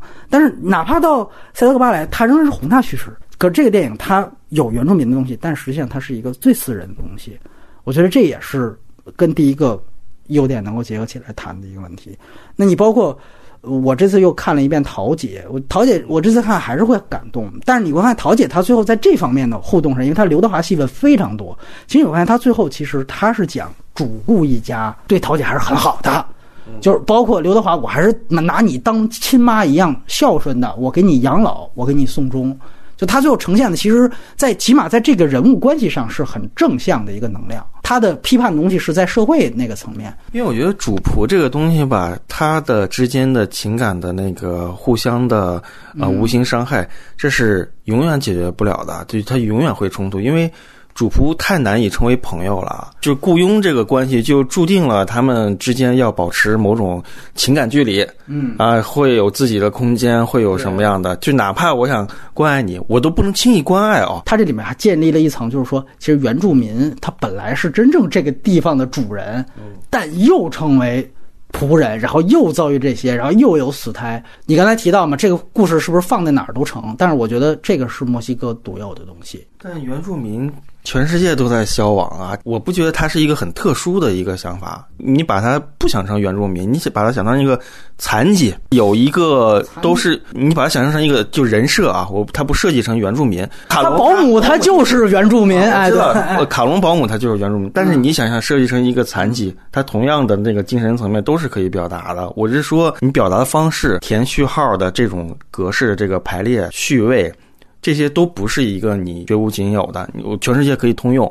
但是我觉得，如果到这个级别，我们再去分析其他的大家公认的牛逼的电影，我相信也没有哪个是绝无仅有的。你比如我们拿《失之愈合》，他谈的是日本问题吗？我觉得他《小偷家族》放在中国底层，是不是也能说得通？我觉得可能行。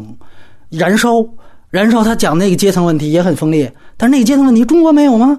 找一网红脸，完了之后发生这样一个事情，把网红脸弄死了。那可是日本的原著小说，他拿韩国来拍，那我觉得拍中国也行，因为。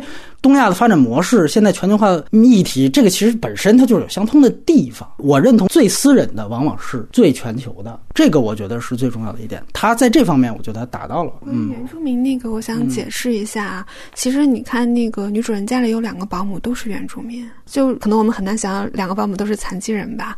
就如果如果是，那其实它说明就是原住民能够找到的工作大概如此。没错，那他们的命运可能是注定的。就因为他们的上升通道大概就这样了。其实我说的不是一个现实问题啊，我说的是个剧作逻辑问题。就是这个片子从一开始，他这些人物一亮相，他就已经先天的告诉我们他们的走向。那无非就是在戏里的技术层面的一个雕琢。我不觉得就是说这样一个故事，它在打动人的这个方式和方法上有多么的不一样。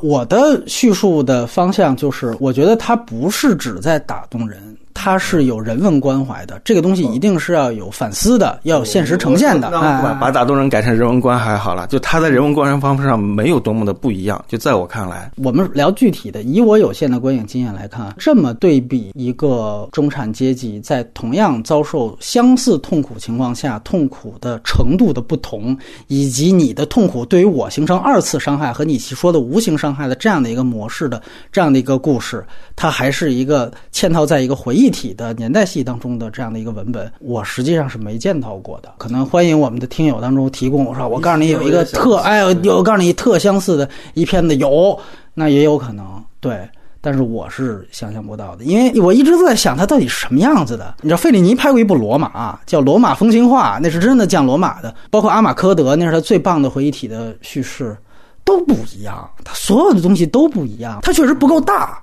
但是我觉得他足够细。我觉得关于这个观影落空，或者说观影期待不一样，我也一直在想这个问题。但我可能大概提供某种我的感受吧，就是这个女仆不能超越她的阶级，去对历史做出某种回应，在对时代的发生，比如说街道中的游行的学生和那些镇压学生的警察，对他们有任何的感同身受吧？或者是说，对于伤害过自己的男人有任何的超越他阶级的反抗？嗯，就他能够做的就是默默的。承受，而当卡卡隆选择一种近乎旁观、近乎冷静的去注视着他的时候，他也没有办法像《悲情城市》那样去让高喊九一八，我们都要回去那家呀、那故土什么的。而可能对于电影受众来说，我们更习惯的是一种知识分子的解读，可能女仆那种不是我们能够感受到的东西。但是，我觉得卡隆起码让我。看到了原来女仆的世界是那个样子的。我只能说，他他确实是做到冷静和一个尽可能的疏离的一个方法。我说他计算，就是他不希望这个片子落到某一个单一的层面，他在琢磨这件事情。但是琢磨的结果就是，他把里面的这种核心的精神状态全部架空到一个非常普世的一个状态。就这些东西太常识，太常识，这个性质。我就注定了，我不能感同身受了。我觉得，如果我们看一下大家的评论或者豆瓣评论，如果大家都能提到我刚才说的所有点，那我认可这个电影是一个特别常识的电影。嗯，如果没有的话，你知道吗？之前所有的前方的影评，威尼斯就放了嘛。前方影评所有都是啊，这是卡隆的一封家书。这是他的回忆体的故事，我就说你你在说什么？这东西你的评论没有告诉我这个电影到底是在讨论什么，它的主题是什么，它的表达是什么？大家都看不到它的主题和表达是什么。如果这些东西都是常识，它都是摆在明面上的话，我给你举个例子，什么叫常识电影？咱们聊过的《沉默的教室》，那就是常识的电影。所有的人，中观众也看一看明白啊，你就要说这个东西太明白了。然后那个辩护人，这种。是常识电影，咱们那期不是还聊过吗？药神，我觉得这种是常识电影，他有他想批判的东西吧，他也有，但是他能让所有人都能看明白，他也以让所有人都能看明白为最终他的目的，这叫常识电影，我觉得。我觉得常识在这里面体现的是。就是一个中产阶级对底层的一个无形伤害，这本身就是一个常识。嗯，桃姐也就没有啊，桃姐里这些东西就是非常少，他最后就会用一个非常温情主义的东西去淡化。你懂我这意思吗？就是电影的选取表达，有的时候许鞍华也是很棒的电影导演，他那个电影也很棒。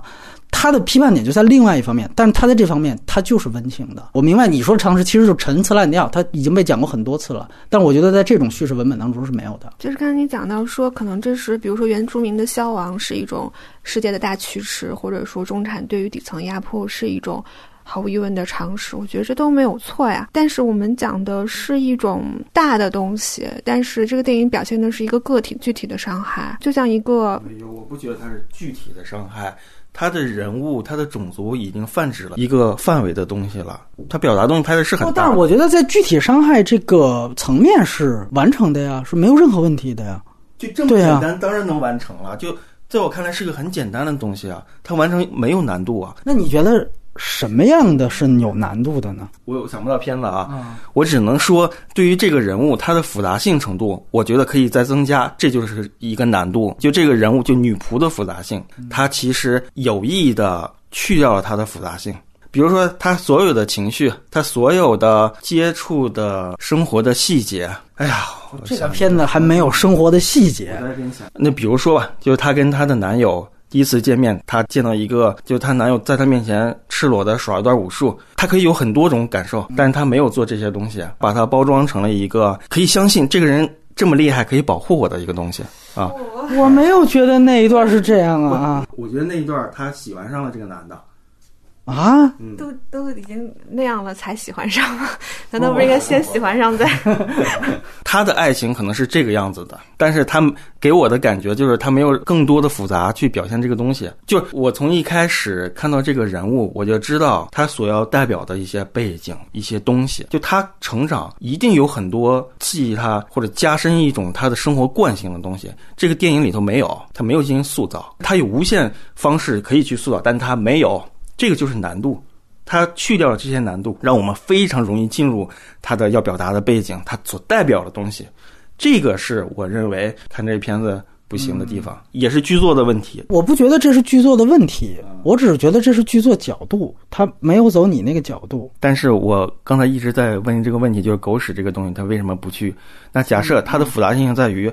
我其实内心当中很讨厌你们这群人，我潜意识我恨死你们了。这些有钱人，我他妈就不给你把这狗屎铲了，我就让你的车碾压。但是他可能就没有这么想。我觉得这个反倒是一种肤浅化的表达，因为《相助》里边是有完全这样的情节的，就是那个黑人大胖子最后为了报复白人，在那个派里面掺了屎。我不是说一定要用戏剧冲突来表达这些东西，但是你给我一个信号，给我一个暗示也好，给我一个什么东西。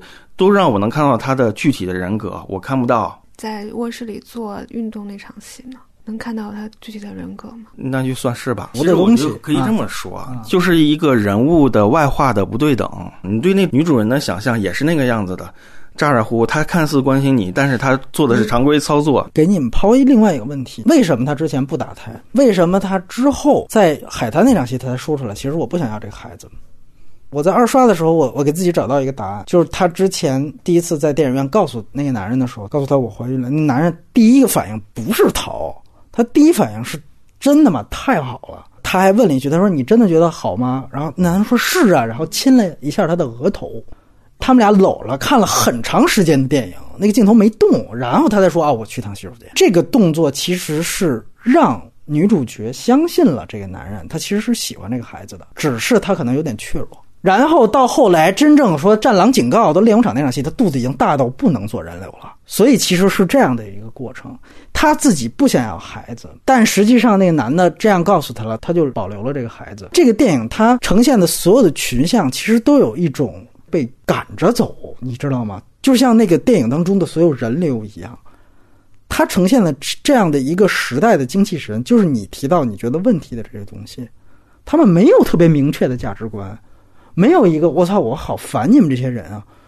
这个我们说是现代二十一世纪，可能这个主仆关系会这样，明面上还挺客气，底下会会会不一样，或大家受过教育怎么样？在那个时代，一个执政了那么长时间的一个政党，一个自诩革命，但是早就变成右翼保守势力政党治理下的一个国家，它的文化状态和精气神究竟是什么样子？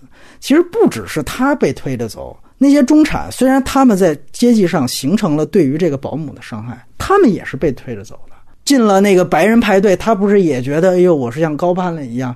丈夫真正走了，他能有什么办法？你也没看他拿枪去干去，他没有，就认了这事儿，我就过去了。所有这里面的人物状态都是被驱赶着走的，而真正那个权力的那个无形的手，在这个电影当中就是一个幽灵的存在。所以我觉得这恰巧是这个电影它想反映的精气神呢。其实这一点倒是挺像《北京城市》，《北京城市》其实也是都是他妈挺特别丧的一种状态，就是在那个被接收的过程当中，那个时代可能台湾悲情的城市啊，就是那个样子。大家没有现在这么多，这可能才是年代感。我觉得在有一点上，宏大叙事确实它跟《北京城市》有相似点的。《北京城市》其实我觉得是在说本省人之死这件事情。这个其实也是一个宏大叙事，而且我这次在看《北京城市》，我可以下一个判断：侯孝贤都以最著名的、全世界范围内最牛逼的，没有痕迹，自然主义，没有技巧。但《北京城市》它最有技巧的，是它最有痕迹的，可是是他最被接受的一个电影。你要之前我我跟人聊《聂娘》，那都打眼说聂娘傻逼烂片儿。我说那你觉得侯孝贤怎么样？他说我就喜欢侯孝贤一部电影《北京城市》，这牛逼，这个。这个大陆导演不敢拍，他给拍出来，牛逼，你知道吗？你说的这个整体性，嗯，啊，他确实有这个要求啊，这个层面我也是挺认可的，嗯，就像你说的这个东西，但是我希望能看到一个是不被察觉的东西，嗯，不被简单察觉，就像街边那个过来一个仪仗队什么的啊，就是太容易被察觉，就像你电影上放虎口脱险，然后撒泡尿我跑了，就这种东西太容易被察觉了，这种信号。这种信息，我之之所以说它计算这些东西，它的在我看来是个弊端，就是完全是在于这些东西。因为我我确实觉得一个导演或者说一个电影，它确实有一些浅层符号。哪怕我们现在回去看伯格曼或者费里尼的电影，我们都会有的时候会松一口气啊，这个符号我大概明白。比如说阿马科德前面讲柳絮啊，讲这种东西，我其实都大哥你在干嘛？但是。当那个墨索里尼一开口说话的时候，哦，我说我知道你在说什么了。大船一出现的时候，我明白你在说什么。就是每个导演他其实都是有深中浅的所有的表达的。我觉得在一个电影当中，所以我觉得他其实还不够纯粹。如果他认为真的能真的完美达到，不说完美，就是说所有的想象和空间全部达到你说的那种大时代背景之下人物赶着走的状态的话，我是能感同身受的。就是因为我明白啊，我明白你提到那个理想状态了。我也说一句，我目前还没看过有这样的电影啊。就是《悲情城市》，大家都公认的是这样的伤痕的绝佳牛逼的电影。我觉得他都有千层的。我操，梁朝伟是个聋哑人，你这个他就是失语的本省人。我操，还有比这个更你聋哑人啊！这个哦，天哪！完了还设计了一个戏是回溯，我这才注意，原来都没注意到他是回溯表达的，就是他被本省人差点砍死，就是因为他聋哑。哦，一下子这个啊，这个荒谬性就出来了。嗯，回想出来的一个是。自己去看那个片子哦，我看过吧？啊，就是那里面的东西啊，就是说，你说它有强迫性，或者说它有一个洪流之下，然后每个人代表着什么，但它也不是很具体，它就讲了一个个体，它没有一个主观创造意识，它是被这种恐惧屠杀。一直被情绪推推着走的，然后这样我们交换意见。你后来不是得问咱们那个适宜人群吗？什么的？其实我觉得这个是个优点，它有点像我看的《地地球最后的夜晚》，就是它其实里面内核特别简单，也是个常识，但是它可以让一些普通的观众有可能接触到一种语境很高的一种这种工业化的东西，你知道吗？我觉得这个特别好。这在我看来，就是说，你你这个谁谁都不会有障碍什么的，但是你可以在这里面得到你，哎，我似乎好像，我操，这电影好像跟其他电影好像又不太一样，我又说不出来是到底哪进步了，你知道吗？进步俩字儿，就是它会有这一种这样的一个契机，这个门槛很低，它可以让一些还不够电对电影制作流程什么都没有意识、完全没有意识的人，就是能得到这种启迪。嗯，我觉得这个是它的特别。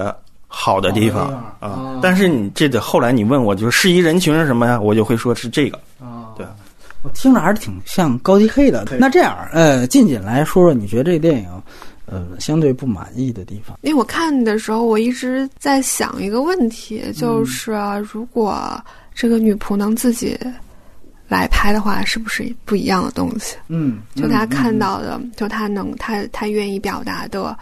嗯，无论是伤痛本身，还是对这个世界的观察，是不是会更丰富？呃，因为我觉得这个电影的影像和叙事有一种巨大的抽空了的感觉，它似乎一直行走在一个非常安全的境地里头。比如说，就在表表现就是这个呃，他在这个女主人家的处境里头，其实我们当然分析了很多很多伤害啊，嗯呃。但是，如果我们结合到，比如说是七十年代初期的时候，他又是个原住民，他在一个中产的社区里面当保姆，也许他受的伤害远不如此。就是我我我会想象的，比如说孩子们对他的伤害，嗯，因为孩子们对于阶级是非常敏感且没有反思的，那对于。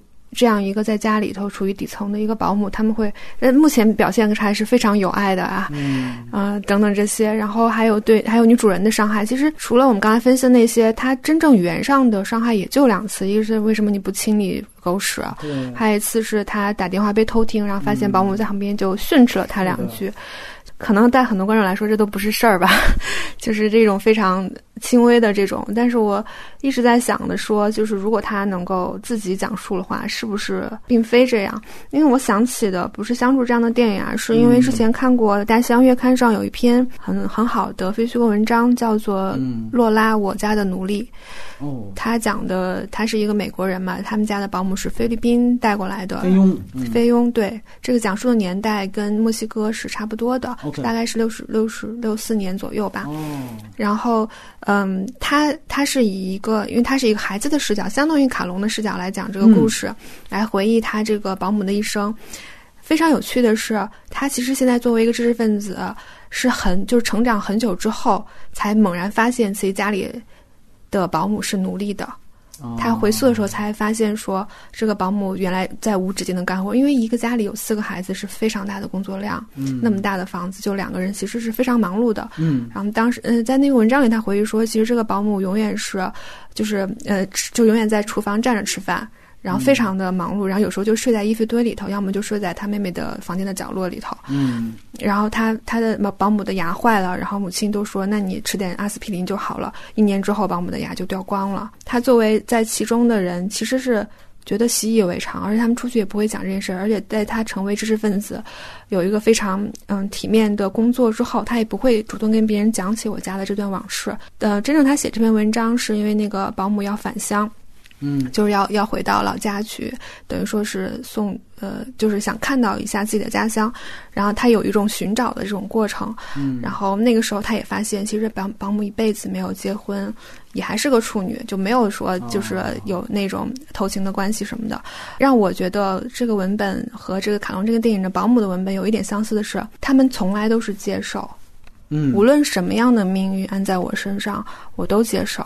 被阶级的被动性吧，嗯，他们不会主动去，呃，哪怕是就主人已经这么对我了，我要不要把狗屎故意放在门口呢？嗯，他们也不会有这样的想法。是这样，是这样。因为我这看文章在先嘛，所以我说我当时在看卡隆的时候，我老在想说他只是如此吗？还是说有一些遮蔽在里头？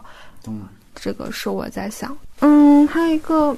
可能是因为里面的男的都太渣了吧？就是凡是表现女性主义的电影，好像创作惯性就是所有男的都特别渣。嗯，然后这个渣男串起了他们所有的情感的连接。然后这个我对此的创作一直是保持就是一种保留态度吧。对，就其实卡隆在塑造这个两个其实主两个主要渣男呢，嗯，其实除了情节之外，他配合一整套的视听语言。对，这个我二刷的时候我觉得非常明显，就是比如说那个女仆的那个男友，他其实重要戏就三场。第一场是他们俩去开房，然后他在那边耍枪弄棍，然后第二 场是，然后那个女仆已经怀孕了，去找他，他又耍枪弄棍，当然可能耍的武器高级了点。第三场就是手枪那场，其实一共就三场戏，但是三场戏拍出来的东西，尤其从第一场开始，那个男的先是在床床床边耍，然后上场，他其实是一个破镜镜头的感觉，然后比如说把那个。不知道什么棍子什么，就是刺向那个镜头。就如果我们仅从文本出发，当然它是一个可能是亲昵的过程吧。而然后下一场仍然是这样，然后到枪仍然是这样，就是有一种就是男性在这个里面是一种侵略性的存在，就无论是实际上的还是一种感官上的，这个是非常明显的。其实还有另外一个细节，就是派对那场戏，就是女主人很孤独的站在那个走廊那儿，有一个男的过来。就说要不然咱俩来一发，对，嗯，那个也是一个很很侵略性的啊，他拒绝了，说你也性感不到哪儿去。对，然后那个男男主就显然也是渣男，然后就倒车那场戏，就当然可以解读各种隐喻啊，但是就是从最浅的文本层面，他其实讲的就是这个男的就脾气不好。就是家里就这么窄，你也不是第一天回来，那你就不知道说就把这车好好弄一弄嘛。然后就整一系列动作显得他非常不耐烦，脾气又很糟糕，就是一个不是一个很好的一个就是男性角色。然后最后他的离场就也不用说了，其实都能想得到。就是我插播一句，我觉得跟卡隆。一直对女性有有一种偏照，或者说有一种倾向的那个有有关。我一直觉得是有这一层的感觉。其实所有的感觉都来源于他的保姆。我觉得就是他的童年，也就是这样的。他其实这就是他的世界。就还是我刚才提到的，整个男性象征权力，因为他要建立权力结构。你包括那个派对那场戏，那都是跟美国人有关系的白人啊。因为洋剧这个东西一出来，他就就不再是性别本身，它是政治的。符号了，对，就他在剧情上会造，就刚才我也说了嘛，会造成说女性情谊是靠男性出轨建立的，嗯，就这个东西我觉得太浅薄了，或者说他最最容易抵达到更大多数观众的是这一层，但可能很多观众他没有办法去更深的去理解这个东西。女仆去买婴儿床，然后手枪那场跟男朋友相遇那场戏，其实让我想起的是《霸王别姬》，嗯，就是无数次历史的关口。女的如果不是流产，就会遇见什么，呃，一个很重要的，反正一个就是他会把历史的情节点和人物故事的故事的转折点做一个紧贴和，就是我们如果初次看的话，会觉得哇塞。这就是情节高潮，怎么就这么巧？然后哇塞，这冲击得多大？可是我第二次看的时候，我会有一点距离感，就是我我会觉得说，我看出他剧作大于人物了，就是他可能确实是需要在某种表喻的层面让两者贴合起来，但实际情况不太经得起推敲，嗯，会让我有一点出戏，甚至。当那个镜头摇到摇到外面那个那个呃学生的时候，当然是非常精彩的。然后再摇到室内，一个呃可能受伤的学生过来之后寻求庇护，然后这个时候很多打手进来的时候，这个时候突然下方有一个枪驶进来，我就有预感到不会真的就是孩子他爹吧？嗯，然后结果发现真的是孩子他爹的时候，我略有一点失望。这个其实是我还挺赞同的一点。我个人觉得这个片子确实是有这个编排痕迹，但是呢，这个我觉得不是特别严重。我还是得比，就是我觉得它的编排痕迹远小于《沉默的教室》，也小于《冷战》，也小于《小偷家族》。这是我们聊过的所有电影，后两者都是戛纳的拿奖的电影，但是也有，我觉得两个，一个就是。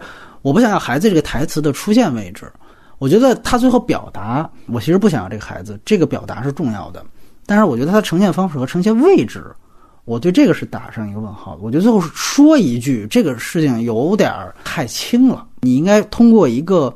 很侧面的方式呈现给观众，他对这个孩子其实有一个态度，比如说你铺成一个符号，或者是一个怎样的。我觉得前面如果有这样的一个他要说的铺垫，对，比如说我这来海滩了，我本来就想说这件事儿，你没说成，然后到那儿，嗯，我觉得是对。当然，当然你说这也是套路，对，也是类型片。直接解决这个 这个是是是，我我我就说大概我们都能看到问题在哪。另外一个呢，就是你提到家具店这个巧合，我觉得两个巧合，哪个巧合没问题，我能接受。就是说最后临盆的时候碰见那个男主人了，因为之前他就是带他来这家医院做的检查，然后那会儿他奶奶，那他觉得我就来这家医院，毕竟都自己人，是不是能照应着点儿？这我觉得没问题，因为这不是碰见。这就是我就去那儿，对吧？我觉得这个是对他有帮助。家具店那个，我确实是觉得，因为我也不知道墨西哥，就是说你们这个罗马社区，我确实看了一下，确实不大。七十年代，哎，七十年代这个这个物质匮乏，买家具买大件儿就就那几处。完了，那个我我也搜了一下，确实老闹暴动的那个三种文化广场就在那旁边儿，但是我仍然觉得它有一个更好的方式。就是哪怕你碰见，你都没必要非得这个。我就是说，他如果你看到了他后面他要的这个东西，你可能会觉得哦，这一幕还有点意思。就是我刚才说了，这一家三口的暂时团聚是以这样的一个，他一定要在这儿，然后我一定要是一个家具啊，婴儿床啊，婴儿床是空的，然后这个东西我形成这样的一个一个空间的时刻。好，五点十分，我给你一个这样的一个时间点，他们团聚了。哦，他他要这个东西，但是他要这个东西，他在剧作上确实他就要设置这样一个巧合，都得两方面看。一方面，我肯定他要的这个东西确实很重要，但另一方面，这个是一个巧合。我是觉得也是他也许可能会有一个更好的方法吧，但是总之都不是借口。然后另外一个事情呢，就确实会让人片刻出戏。另外一个，我是觉得，就如果我们带着一个巨大的阶层差异和阶层伤害的话。最后这个结果，就逆光也清晰的这个整个的拥抱的这个结局，呃，尤其这个结局 OK 还 OK，因为它形成一个堡垒，这个堡垒终于把这个女主角等于是保姆拥在了这个中间堡垒的中间，就你第一次成为了，而且太阳直接穿过来嘛，啊，你终终于成为了我们的核心，我们的太阳，这是一个中产阶级对于这个人的认同，但是我。不太满意，第一次我就不太喜欢的就是他在回程的时候，他给了这个保姆在车后面的一个特写。这保姆在回程的时候，她是微笑的，就是一种哎呀，我一切就已经释然了的这样的一个这个镜头。我第一次看，我就觉得这个。不太对吧？你因为我如果 get 到你前面的这个东西，我说了，你你所承受的东西，原住民东西，这种伤害是不可能调和的？没有二刷，我还是这个结果，我不太能接受这种，因为我个人觉得这里面，我猜想导演最后这样做的问题就是一个主观客观的。刚才说了，我很佩服卡隆，他拍自己家人，他把自己家人放在了一个反面位置，但是他到最后。我觉得还是回忆体的这种感情的力量支配他最后做出这样的选择的这样的一个动机，就是我还是希望展现我们这一家最后经历了这样的一场啊所谓的劫难之后抱在一起，最后有这样的一个和解的结局。那个镜头让他之前的所有的伤害是非常不匹配的，所以我会觉得这个结局是轻盈的。我不会说他狗血，我会说他太轻盈了。我我理解你说的，我自己的另外一种感受吧。我看到他去救孩子，包括就车里其实漫长的先找这个孩子，然后再找他等等这些，他其实什么都没有了。他如果能够获得慰藉的方式，就是把这些孩子看作视如己出，一种我我我理解他移情的方式，它是一种自我安慰，是吧？对，嗯，就是。哎，我我可能就是因为你知道吗？我会想到另外一种，我们之前讨论十三钗的时候讨论那种叙事，就是妓女需不需要用命救女学生来洗掉自己身上的道德污点？那如果建立这样的一个前提的话，那这价值观太可怕了。卡隆显然不是这样的价值观，但是这个会有点让人想成，就是他需不需要救主人的孩子，用自己的命舍命救主人孩子，去换取这个认知？然后这个认知最后让我啊，也自己打内心发出了微笑。但是最后的这点东西，还是我觉得你的感情的东西超越了这个。呃，但是我觉得有一点我可以理解，就是如果拿人湖光这个事情的话，就是好像他有经历了这样的一个变化。就是你记得他最后一个台词，他是跟他的同伴说：“他说我待会儿干完活，我有好多的事情要跟你讲。”他说完这个话，最后。走到楼梯上，这电影结束。我觉得是不是在那一刹那，他的人物弧光是，他终于也学会了去分享和讲述。而这层分享和讲述是从哪儿学到的呢？是从女主人那儿学到的。就是这场海滩的戏，他看到了，我操，女主人这个各种吐槽，各种这个那个。我觉得这个，如果胶片刚才一直在问他有没有一种啊，你最后反映出了一种成长的话。嗯，我觉得最后这种说话就是特别流俗的一个结尾。人家童话故事最后一页的东西，在我看来，我根本不想把这些东西架到角色身上。嗯，我觉得太可怕了，这个东西我就 get 不到那么你怎么说那么细呢？我真 get 不到这这这些东西。他，我有个故事要给你讲，这个就是童话故事的一个收尾，这个就是一个常识的收尾。你要把它放到一个女性身上，她她到底是是谁，我都完全不知道了，你知道吗？我已经完全不知道她到底是谁，她初始性格、中中段性格，她始终没有能力去刻画这个人物。在我看来，通篇为止就是一个这样的观感。我是在想说，就比如说鲁迅的原配妻子，如果我们拍他的话。嗯，她她的丈夫当然是个革命家，但是如果妻子的视角来说，她可能真的不知道周围发生了什么。嗯，她能够看到的是那些非常细碎的，那种浸漫在她生活缝隙里的东西。其实我就比如说，就罗马有两个细节吧，一个是她在天台上她休息的那个场景，一个小孩躺下来说：“我死一会儿吧。”我不想下去，然后他躺在那儿，他说：“那我也死一会儿吧。”就是是一个非常温情，这是属于他的这个时刻。就这个是我能知道他是什么样的人。还有一个就是大火那个，就他当然到一个大房子参加派对，然后他其实有一个主观镜头，就看着远方，然后开始那个火光逐渐出现。我开始以为是萤火虫，然后后来再看原来是火，然后接下来才知道那边着火。我觉得对他来说，多大的火，火意味着什么，他根本就不知道。嗯，他可能看到的就是那一束火光。那个火光逐渐大，然后逐渐吞灭了可能其他人的生活，但那些人跟他没有关系，这是因为他永远是那样的一个存在。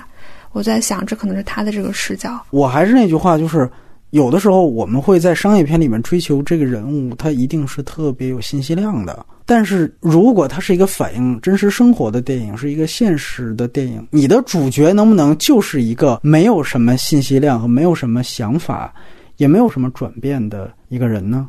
就分享一下，工作中会接触到很多可能像电影中女佣这样阶层的人吧，嗯，有上基层的人物，然后会发现他们有一些共性吧，一个是他们的行为其实是极其被动的，呃，可以说是一种群体的受害者。就如果你追根溯源说为什么他们受害，他们会给你指向一个非常细小的动机，就比如说我就在某网站上搜了一下呀，我就在路边看了一下呀。我就去了，然后你就会想，如果你是一个所谓的知识分子或者说是中产阶级，你一定会对这个信息的来源会有怀疑的。这个某网站我能不能信呢？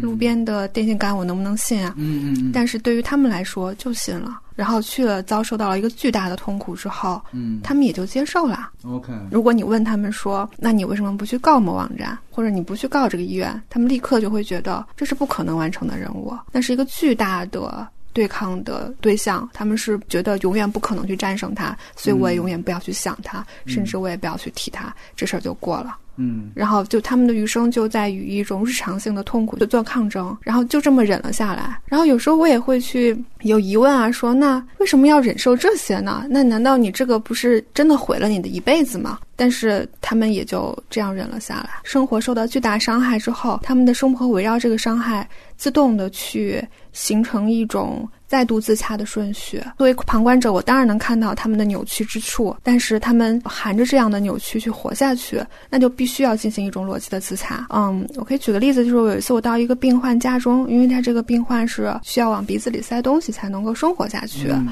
然后我就到他一个可能类似于我们现在就这种居家室之后，他就指着那个茶几上的苹果说：“自从得了这个病之后，我就一直抱有苹果，因为苹果它是那个柔软舒适、湿润的，那我可以塞到鼻子里。”然后他就开始这么做了。可能他走到旁边一棵树旁，就他们家的那个植物，这个树开了花之后，我也把花塞到鼻子里。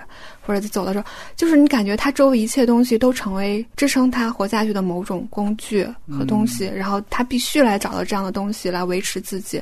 但是当时我在他屋子里的时候，真是毛骨悚然。如果你再问他说你不必忍受如此，他是没有这种意识的。说有一些人他可能会抱怨，但是组织不起来我们想象中的那种对抗。所以我看到女佣这样角色的时候，我觉得她是可信的，也是在于她也是被动的，她也是失语的，她能够看到的。就是那一束火光而已。哎，这是非常好的补充。然后我不知道啊，像关于类似其他的像这种保姆的电影，就比如说刚才我们提到的像《桃姐》啊，或者说《相助》啊这样的片子，两位还有什么补充没有？我很喜欢《桃姐》，《桃姐》是在于我觉得它反正有一种香港的地域性的一个那种感觉在这儿。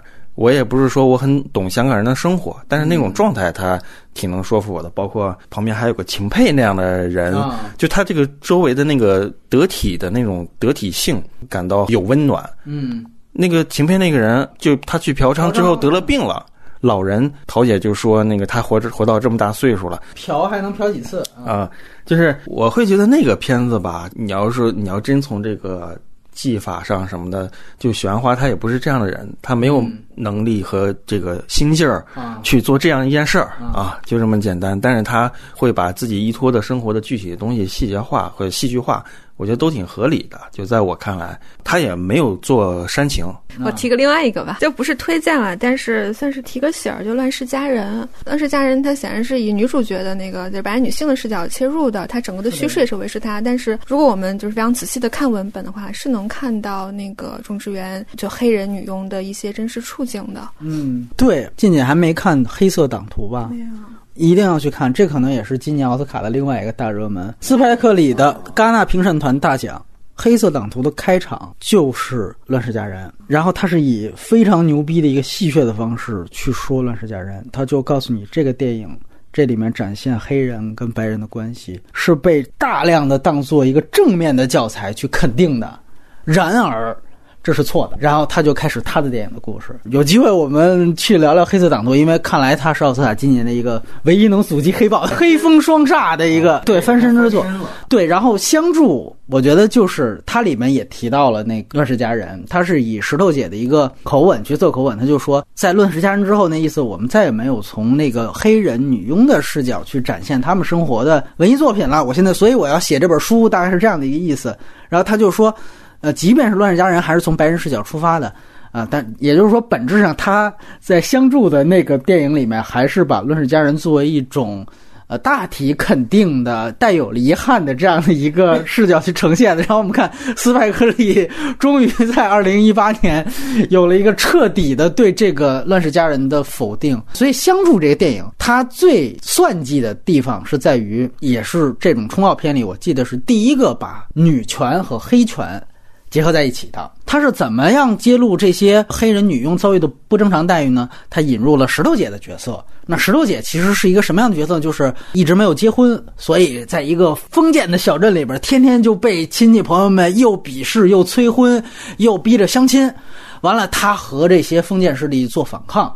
这个时候，他说：“那我要独立养活自己，我就要写作。”那我写什么呢？哎，就正好跟黑权的这个表达结合在了一起。那我就写他们。提到罗马一个非常难能可贵的地方，你也是必须得对比来看，就是《相助》这样的电影，其实它有一个相当大的戏份，就是它要转向这种真正的我们说引导性角色。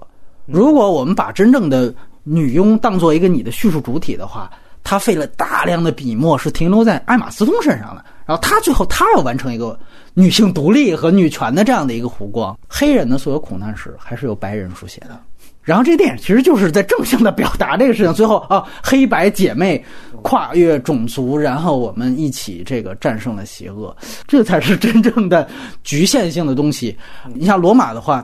没有这个代替视角，这个引导视角，最后因为爸爸那个角色的烟雾弹，反倒成为一个反向的反面材料。OK，所以我觉得这是他们。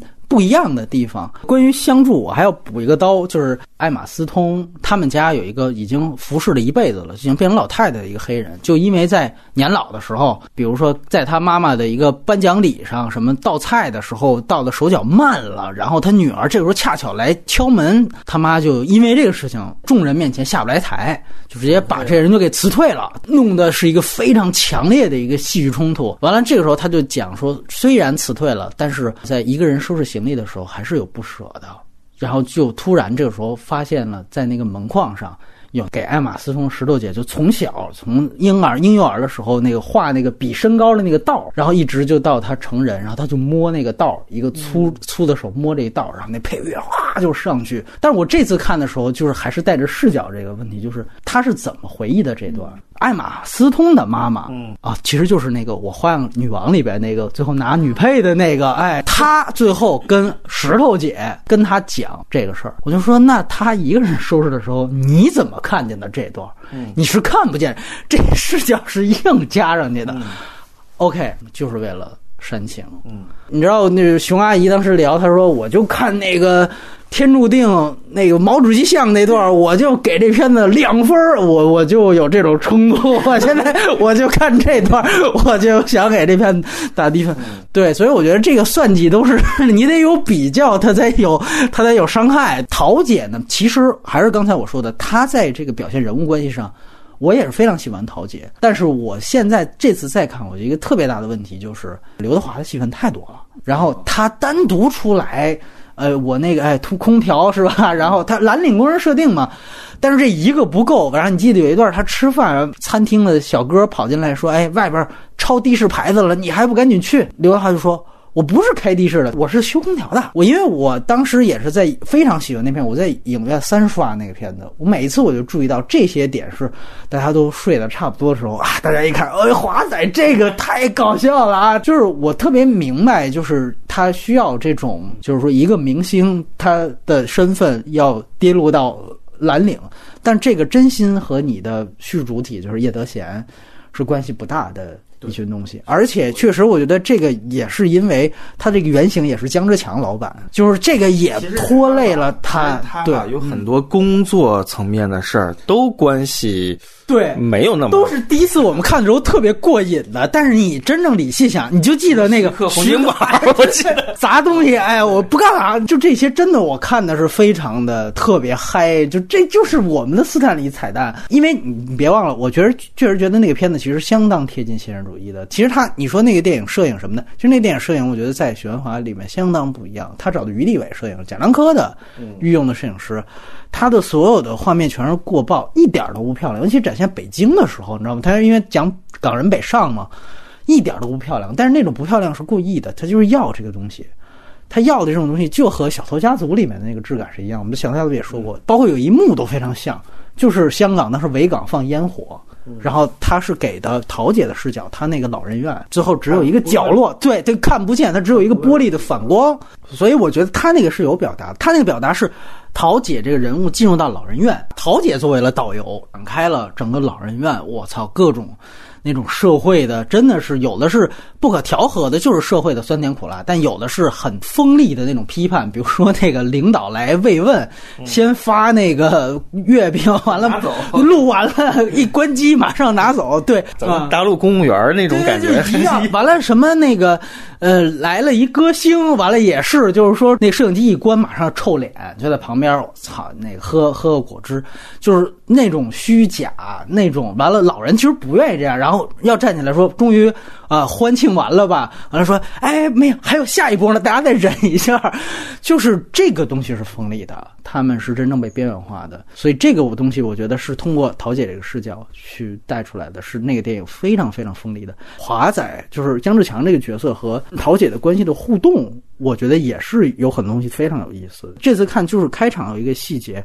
是第一次呈现他们两个日常的生活状态是怎么样的。就是桃姐不是厨艺巨好吗？嗯，给她做菜，刘德华在那儿吃。整个在餐桌上的一场戏，几分钟长，两个人几乎没有说话，唯一说话就是哎，你把那垫子挪一下，两个字的粤语单词，然后挪一下垫子。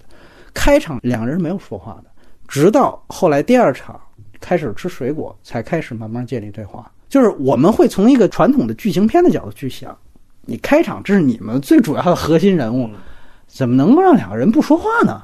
但后来你一想，他们都相依相伴一辈子了，他们平常说什么呀？那当然是不说话呀，这就是对的，这个状态就出来了。就是这个东西是你现在一一下子你就会觉得哦，这个情感这个情绪是真的，所以我觉得这个也是非常非常难能可贵的。而且我觉得另外一个挺大的问题，确实就是也是看罗马觉得且看且珍惜的地方，就是桃姐她即便是粤语配音，因为我买蓝光碟我都看粤语配音，它都是用后期配音，也有一个很好的对比，就是乳母如子的关系已经超越了亲生母亲了，所以他那个应该是王富利吧，就是也挺有名的一个演员演华仔的亲生母亲。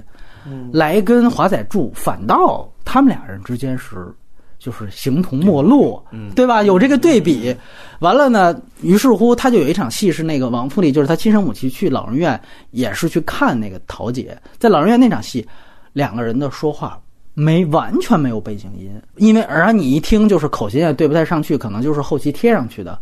你就能明白，可能这个投资啊，各方面确实特别有限。你后期他要改台词，这个音频补丁贴上去，什么被环境音都没有。就我觉得这是对于一个现实主义电影来说，这个伤害其实比刘德华那个什么多还要严重。就你这一个老人院，你这个怎么可能环境音是没有呢？但是大家不太在乎，还是那句话，就是大家能看出影儿就行了，对，就是这种对。而且你知道，甚至当时大陆大部分放的是国语版，是的。我国语版我完全听不下去，那个给叶德娴找的那个配音，那是因为国语版啊，好像刘德华配的是那种他自己的国语的那个，是那种，对对，反正有有点别扭。但是你要是说他一个北上的人吧，很多语言环境可能会有有一种他在粤语的原声里边，真正在北上。他就说国语，就是于东还说国语，就是那是原声版，但国语版其实是一种配音版的概念，就是全都覆盖成国语。那是，但是整体来说确实也是挺就讲，而且现在你看叶德娴的表演，还是表演细节的丰富度和精湛度太牛逼了。我记得他有一场什么晚上上厕所怎么怎么拿纸，然后没带也不是很我我我记不清，就那条那条盘山路吧。就就就艰难的跟爬山一样的，就那种感觉，他他演的很很厉害啊，是这样，确实是。所以我们说能对比，是因为这两个片子都是那个威尼斯拿奖的电影，对，桃姐拿的是这个影后，哎，所以后来你知道那个金马说是影帝影后。一起拿，我都觉得这影帝是。当时觉得你就应该主动的，我就不要不要去竞争 这个。对，但你还真提名都有，我觉得当时。然后他上来，我自己投钱当影帝啊，就是我还挺委屈，你知道？我觉得行吧，就是那个，你知道那期咱们聊那个邹文怀那期。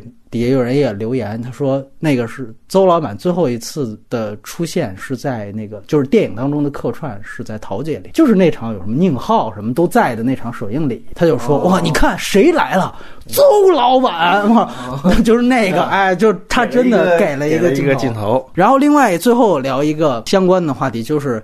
悲情城市，呃，近景这次不看，还有什么想补充的吗？对，呃，因为上次看确实好多年前了啊，其实这次看的时候，就说长镜头的试点吧，我，嗯，我我不知道是否被就是论述过啊，我总觉得侯耀贤在。在北京城市用的那个试点特别像神龛试点，因为它有一个嗯非常常有的设置，就是呃前景是一个餐桌，然后可能后景是一个屏障还是怎么样，然后一个玻璃，对对对，然后你就总感觉它那个位置是在餐桌旁边的一个柜子上，嗯，然后一般柜子上可能是就是放一些佛像啊或者神龛这样的，然后永远是就是呃定机位，然后你就看见人来人往这个，然后。人事变迁，永远是那样的，就是有一种俯瞰一切的感觉，而那个机位又不是一个就是多么高，而且就就贴近生活本身，就就我我每次看的时候，我老不由自主的就是开始看我们家的柜子，如果是机器架在那里的，我就完全理解他要拍摄的东西，这个是我感受很深的。包括当时也想对比卡隆的长镜头嘛。那卡隆其实显然是环境是与人的互动是非常重要的，嗯，然后就可能你真的是要注意到后景和怎么样的。但是呃，侯孝贤的视角可能就是一种用超然的那种视角去观看人生，我就觉得这都蛮有趣的。还是要补充，就是刚才我提到的时间这个稳度，就是《北京城市》它。拍出了一种变迁，而且他就是要拍变迁这个事情。我们中国的观众或者中国影迷，有的时候觉得什么电影是最牛逼的，可能往往还是有这种，比如说你要大，你要长，就是确实啊，这个包括我自己在内，我也更喜欢那种活着。包括大家现在不知道为什么又那么喜欢《末代皇帝》，哎，那就都是因为它长嘛，对吧？剧情内的时间跨度。要大要长，对，包括《北京城市》也这样，那《霸王别姬》也是这样，就是它是有时间这个轴线，你是要有起落的，你是要变迁的。这个东西确实是《北京城市》着力想呈现，并且也呈现出来的。就是刚才说的，它其实讲的是一个黑帮的家族嘛，林氏黑帮家族，它的衰落其实带出的是等于国民党接收之后，整个一个权力再分配的过程啊。它其实这里面也有一个。家族背后是一个权力结构的一个事情，就以抓汉奸去洗牌。这个只是名头啊，实际上就是一个后面国民党后台权贵。你联系到那个在上海，他不是有一个关于那个说上海现在价格管控啊，等于就是蒋经国在那边打老虎的时候，他们这边偷着运那个哎米呀这样的东西，然后顺便把鸦片再带。他有这样的一个权钱交易的这样的一个洗牌的过程。那这时候你原有的这样的一个黑帮，你就已经没有利用价值了。然后你就会发现，他片子里面设置了大量的赌牌戏，最后一场。特别重要，就是已经被打成弱智的高杰，他是在旁边看别人打牌。就是林家兄弟的这个身份，是从开始的这个玩家，最后沦为了一个看客，一个赌牌的看客。啊，所以这个其实就是他所有的符号性的东西，在这个电影当中其实是非常清楚的。然后包括林家刚才说了是本省人宗法社会的代表，那最终指向的是台湾的无根属性。那么上述这些也是二二八事件发生的深深层次。你刚才近景提到的说《北京城》是一个后景叙事的电影，确实这个是它的一个非常明确，甚至是影史上留名的，因此留名的一个摄影母题的东西。而且我觉得这也是社会主题的。一种呈现，就是他所有东西都是在后景发生。那前面，比如说就是梁朝伟和辛淑芬那摘菜，辛淑芬听完回述就在那哭。前面只是情绪，然后所有的事情发生在后面，所有的这真正的冲突发生在后景。这确实是那个电影，这我相信都是被讨论过无数次的，因为这些经典电影都论文就已经一沓一沓的了。对我这次看的，我只能说感受就是。确实氛围营造特别的统一或者特别强烈，但是你说它是不是一种算计？就是这个电影通篇是没有晴天的。就你说我怎么营造这个悲情这个气氛？我我的岁月无论多长，我我通篇我没有阳光明媚，姜文里阳光灿烂没有那种镜头，都是非常阴暗的，然后大量的哭戏。他的克制是在。